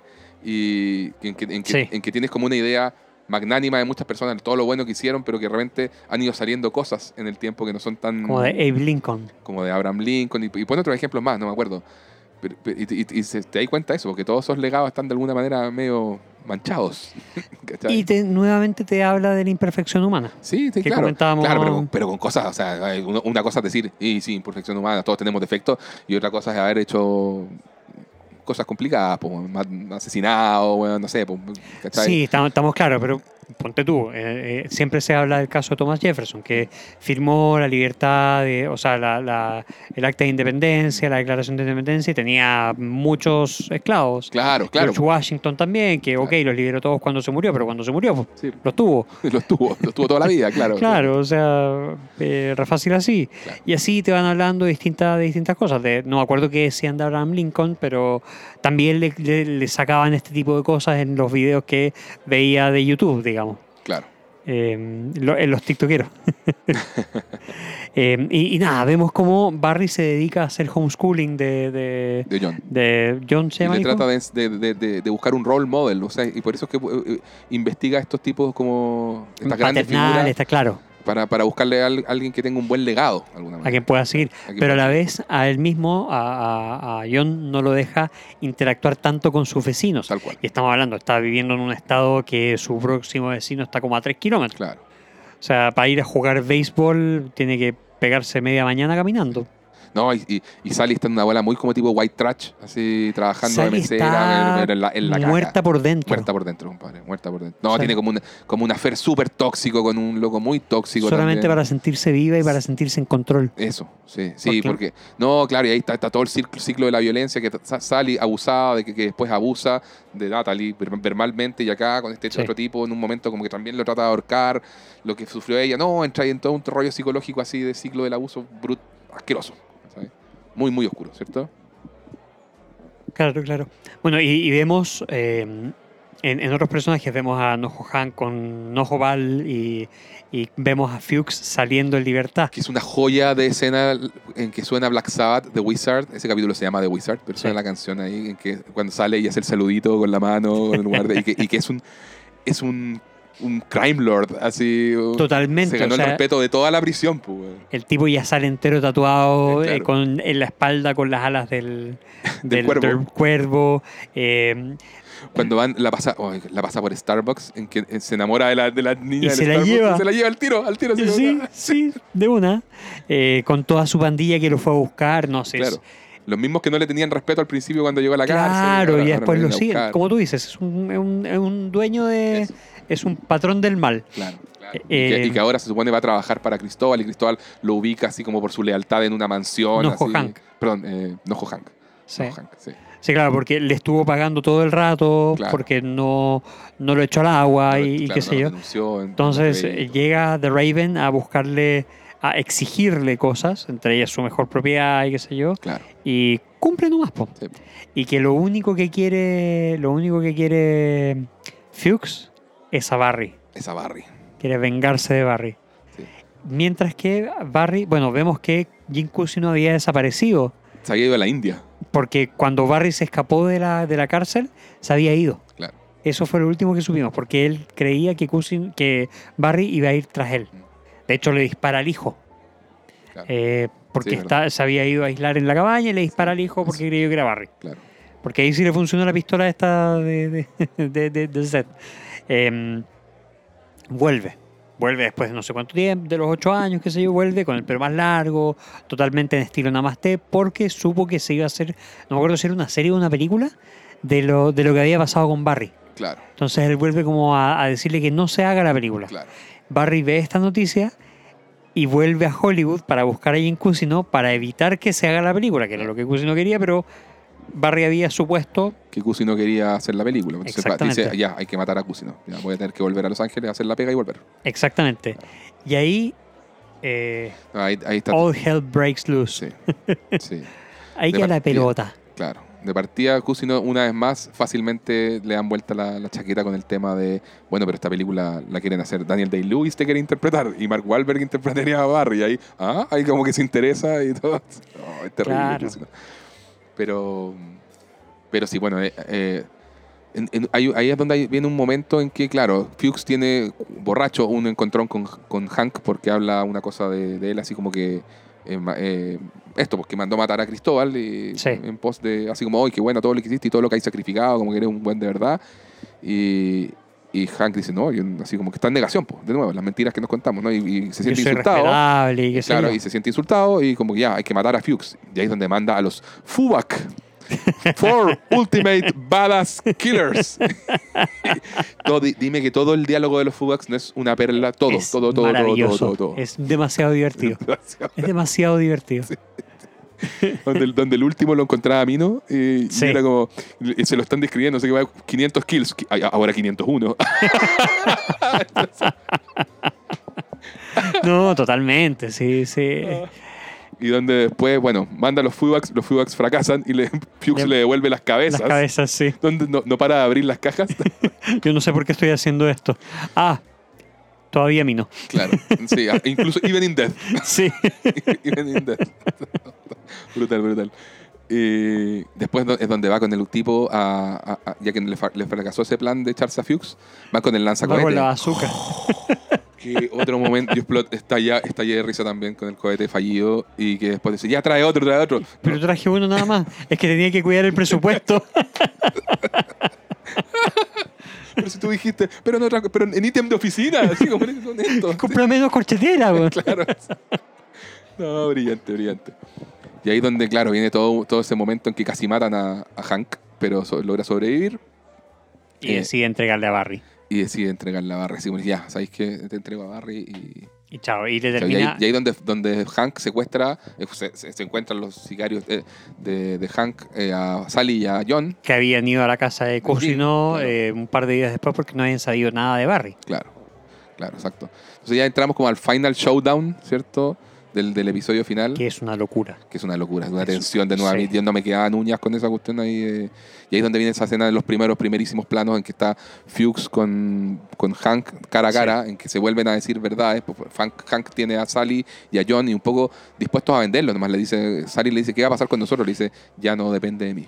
Mejor, la mejor de la suerte. La mejor de las suertes. So, él, él ya estaba dispuesto a entregárselo a Fuchs y que Fuchs decidiera si los quiere matar en venganza con Barry o, o lo que sea, pero ya no dependía de él. Y ahí es donde ocurre este, este, este enfrentamiento. Fuchs tiene todo este momento de hipersinceridad en que dice cómo él cambió en la cárcel por todas estas golpizas y todas estas cosas, hasta dejó- que dejó de mentirse a sí mismo y, saber, y aceptó lo que realmente era a man with no heart. Sí. Un tipo sin corazón. Yo no soy el mentor que me dije ser, no soy el weón que. Él se juraba a sí mismo que había estado como, el- como que se vendía como un weón que había estado en la En guerra. la guerra, todo eso. Todo mentira, po, sí, sí, sí, sí, sí. Y no, ya, bueno, y yo soy un buen oportunista y un buen sin corazón, nomás, que va a hacer lo que. Lo, Lo que que sea le- necesario para mí. Claro. Lo que sea bueno para mí. Punto. claro. Y, y ahí viene todo ese, ese enfrentamiento a balazos con, con Hank, donde Hank muere.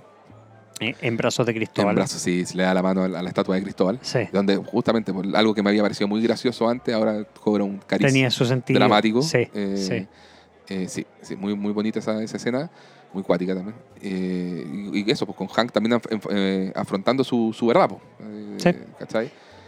Cerrando así el ciclo de ese personaje. Fuchs, por su parte, Queda malherido.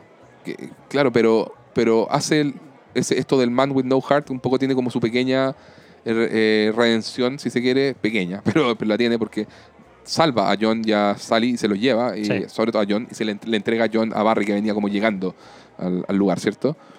Eh, le entrega a John. Sí, se pegan como una mirada final, ¿cierto? Así como Sí. no se dicen nada. Y, y Fuchs desaparece en la oscuridad y no lo vemos más. Se, se ve, se ve en el ocaso. Este era de noche, pero no importa, se ve en el ocaso. claro, claro, claro. Sí, y, y después vemos, y también, y ahí, ahí un poco cierra, se cierra toda esa, esa parte de la historia. Pero lo que ocurrió en algún minuto es que Cusino había dado una entrevista, ya esto, porque hablamos Claro. ya de los cuatro personajes que van quedando. Mm. Cusino eh, eh, dio una entrevista. Mm. Esa entrevista que, que- que dio a un escritor de no me acuerdo qué, qué periódico, Variety o algo así, eh, le, le había, había, o sea, dio una entrevista que fue en verdad como una obra, un one man show, donde él mencionaba de que Barry le había puesto, le había pagado los 250 mil dólares. Claro. El periodista tuvo un encuentro no muy amigable con el papá de la de, de- de la detective. Entonces, todo ese encuentro con el periodista es muy gracioso, porque Cusino quiere hacerle como una obra, un one-man show, así, de, te- De que su quiere vida, contarle sí. todo a través de una obra de teatro, pero Sí. solo al periodista. Solo el periodista, sí. Y pero que- como, y- y pero que como fuente anónima. Y claro, como fuente anónima, y que en la previa, no, es que así como, ten- no, si tengo algo para ti, le, va- le trata de ir dejando pistas, pero le descubre la pista en la segunda pista cuando lo está dejando con un parquímetro. Vaya que eres rápido. No, esto- de nuevo, jo- jo- pequeños joyitas de humor en una temporada muy oscura. Bueno, la cosa es que eh, el, ¿cómo se llama el padre de la detective? Jim Moss. Bueno, Jim Moss empieza a atar caos. Claro. Eh, Dice, ¿cómo? ¿Habló contigo el periodista este? Ah, A quien, o deja, sea, a quien deja hablando alemán. a quien deja hablando alemán, por supuesto. Y, y de entre las notas, esto del, descubre lo de los 250 mil dólares, Claro. va a la policía con esto y resulta que arma un caso de cómo Jim Cusino había sido el asesino de Ryan, eh, el asesino de, de, de- de la detective, de Janice, Y había, había inculpado a Barry, lo había, lo había utilizado manipulado y, y claro, eso, porque era un pobre veterano que había confiado en él claro. y al final lo terminan encarcelando a él.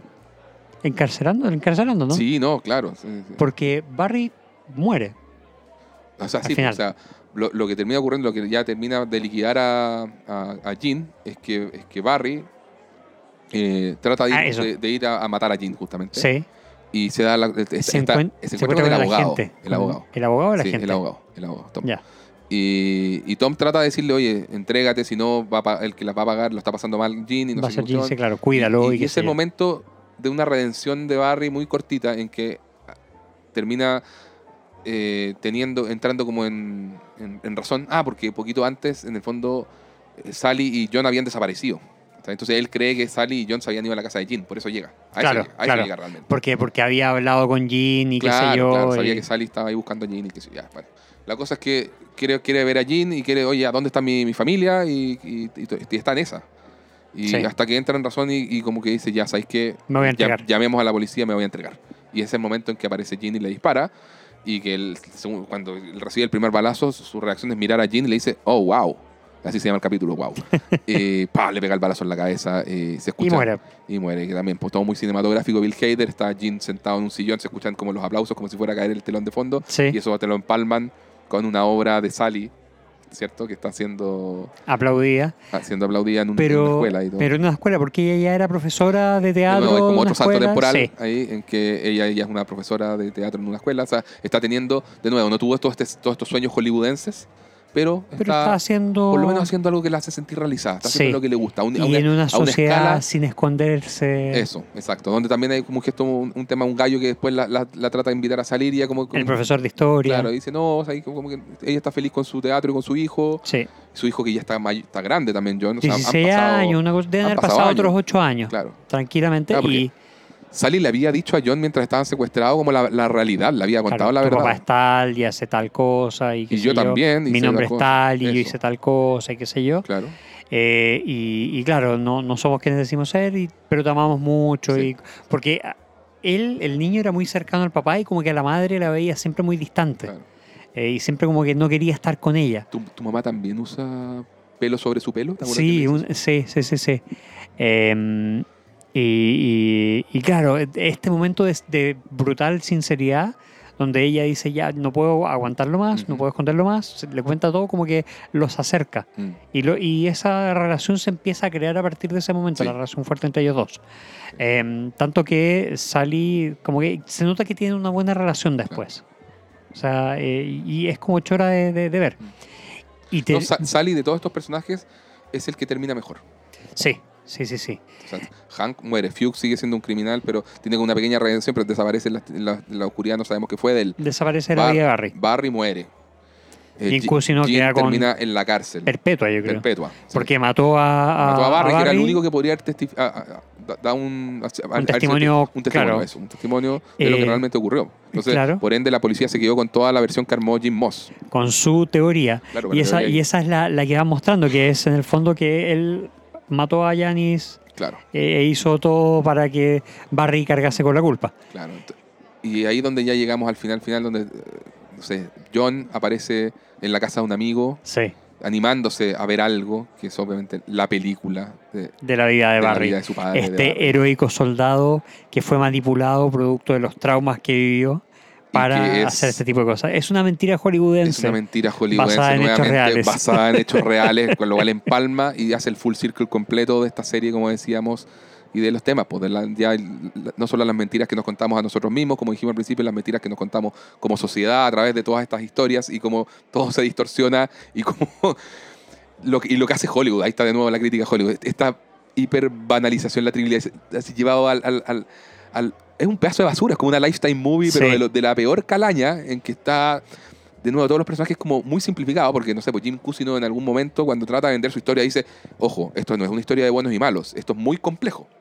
y, es- y acá esta versión de esta película es lo más Buenos y malos. plano que te puedes imaginar, exactamente. Barry es el, el héroe de Vietnam y la cuestión, y Jim Cusino es un villano que trabajaba con los chechenos, Sí. profesor de teatro con este- Porque le habían encontrado el dinero en la primera temporada, una cosa... con acento británico, cosa que me encantó.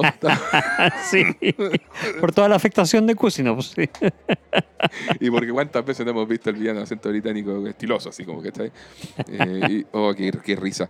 Y es una basura de película, y, claro, y, y la, y la muerte sobre dramatizada, la muerte de Barry, así como siete balazos, así todo en cámara lenta. No, Zack, Zack Snyder estaría orgulloso. Claro, y con las típicas letritas finales, de cierto, ahí, ahí es donde nos enteramos, Jim Cusino, ¿cómo se llama? Esta cadena perpetua Sí. al lado, Barry así como co- enterrado con honores. En, Arlington. En Arlington, con honores, compadre. Y la, la serie cierra con un plano de John que le corre una lágrima y, y, y, eh, posa una sonrisa.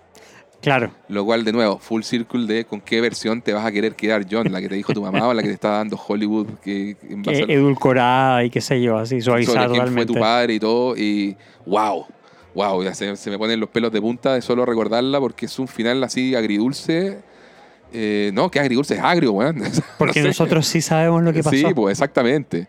Claro, lo que pasa es que tú, tú podrías ir verlo si querís por el lado de John, ya, bueno, tratar de recordar algo positivo de su padre gracias a la Que igual película. tenía buenos recuerdos de su padre. Eh, o sea, claro. el tiempo que habían vivido juntos, él tenía, le tenía mucho Sí, cariño. Sí, por supuesto. No, Y si por eso es tan complicado todo. Sí, Bueno, sí, sí, sí. no- Bueno, en resumen, excelente serie. excelente serie. No Eh, sé, en si, resumen, después de dos horas y diez, no sé si hicimos bien en contar toda la- básicamente toda la serie, ya pero... dijimos que venían con spoilers, así Sí, que... no, sí lo hicimos súper bien en ese sentido. Creo que Sí. nos pusimos a, a- a repasar la serie cuando, cuando avisamos los spoilers. Que- Sí, lo, lo bueno es que en, en este tiempo podrían haber visto cuatro capítulos de la primera temporada tranquilamente.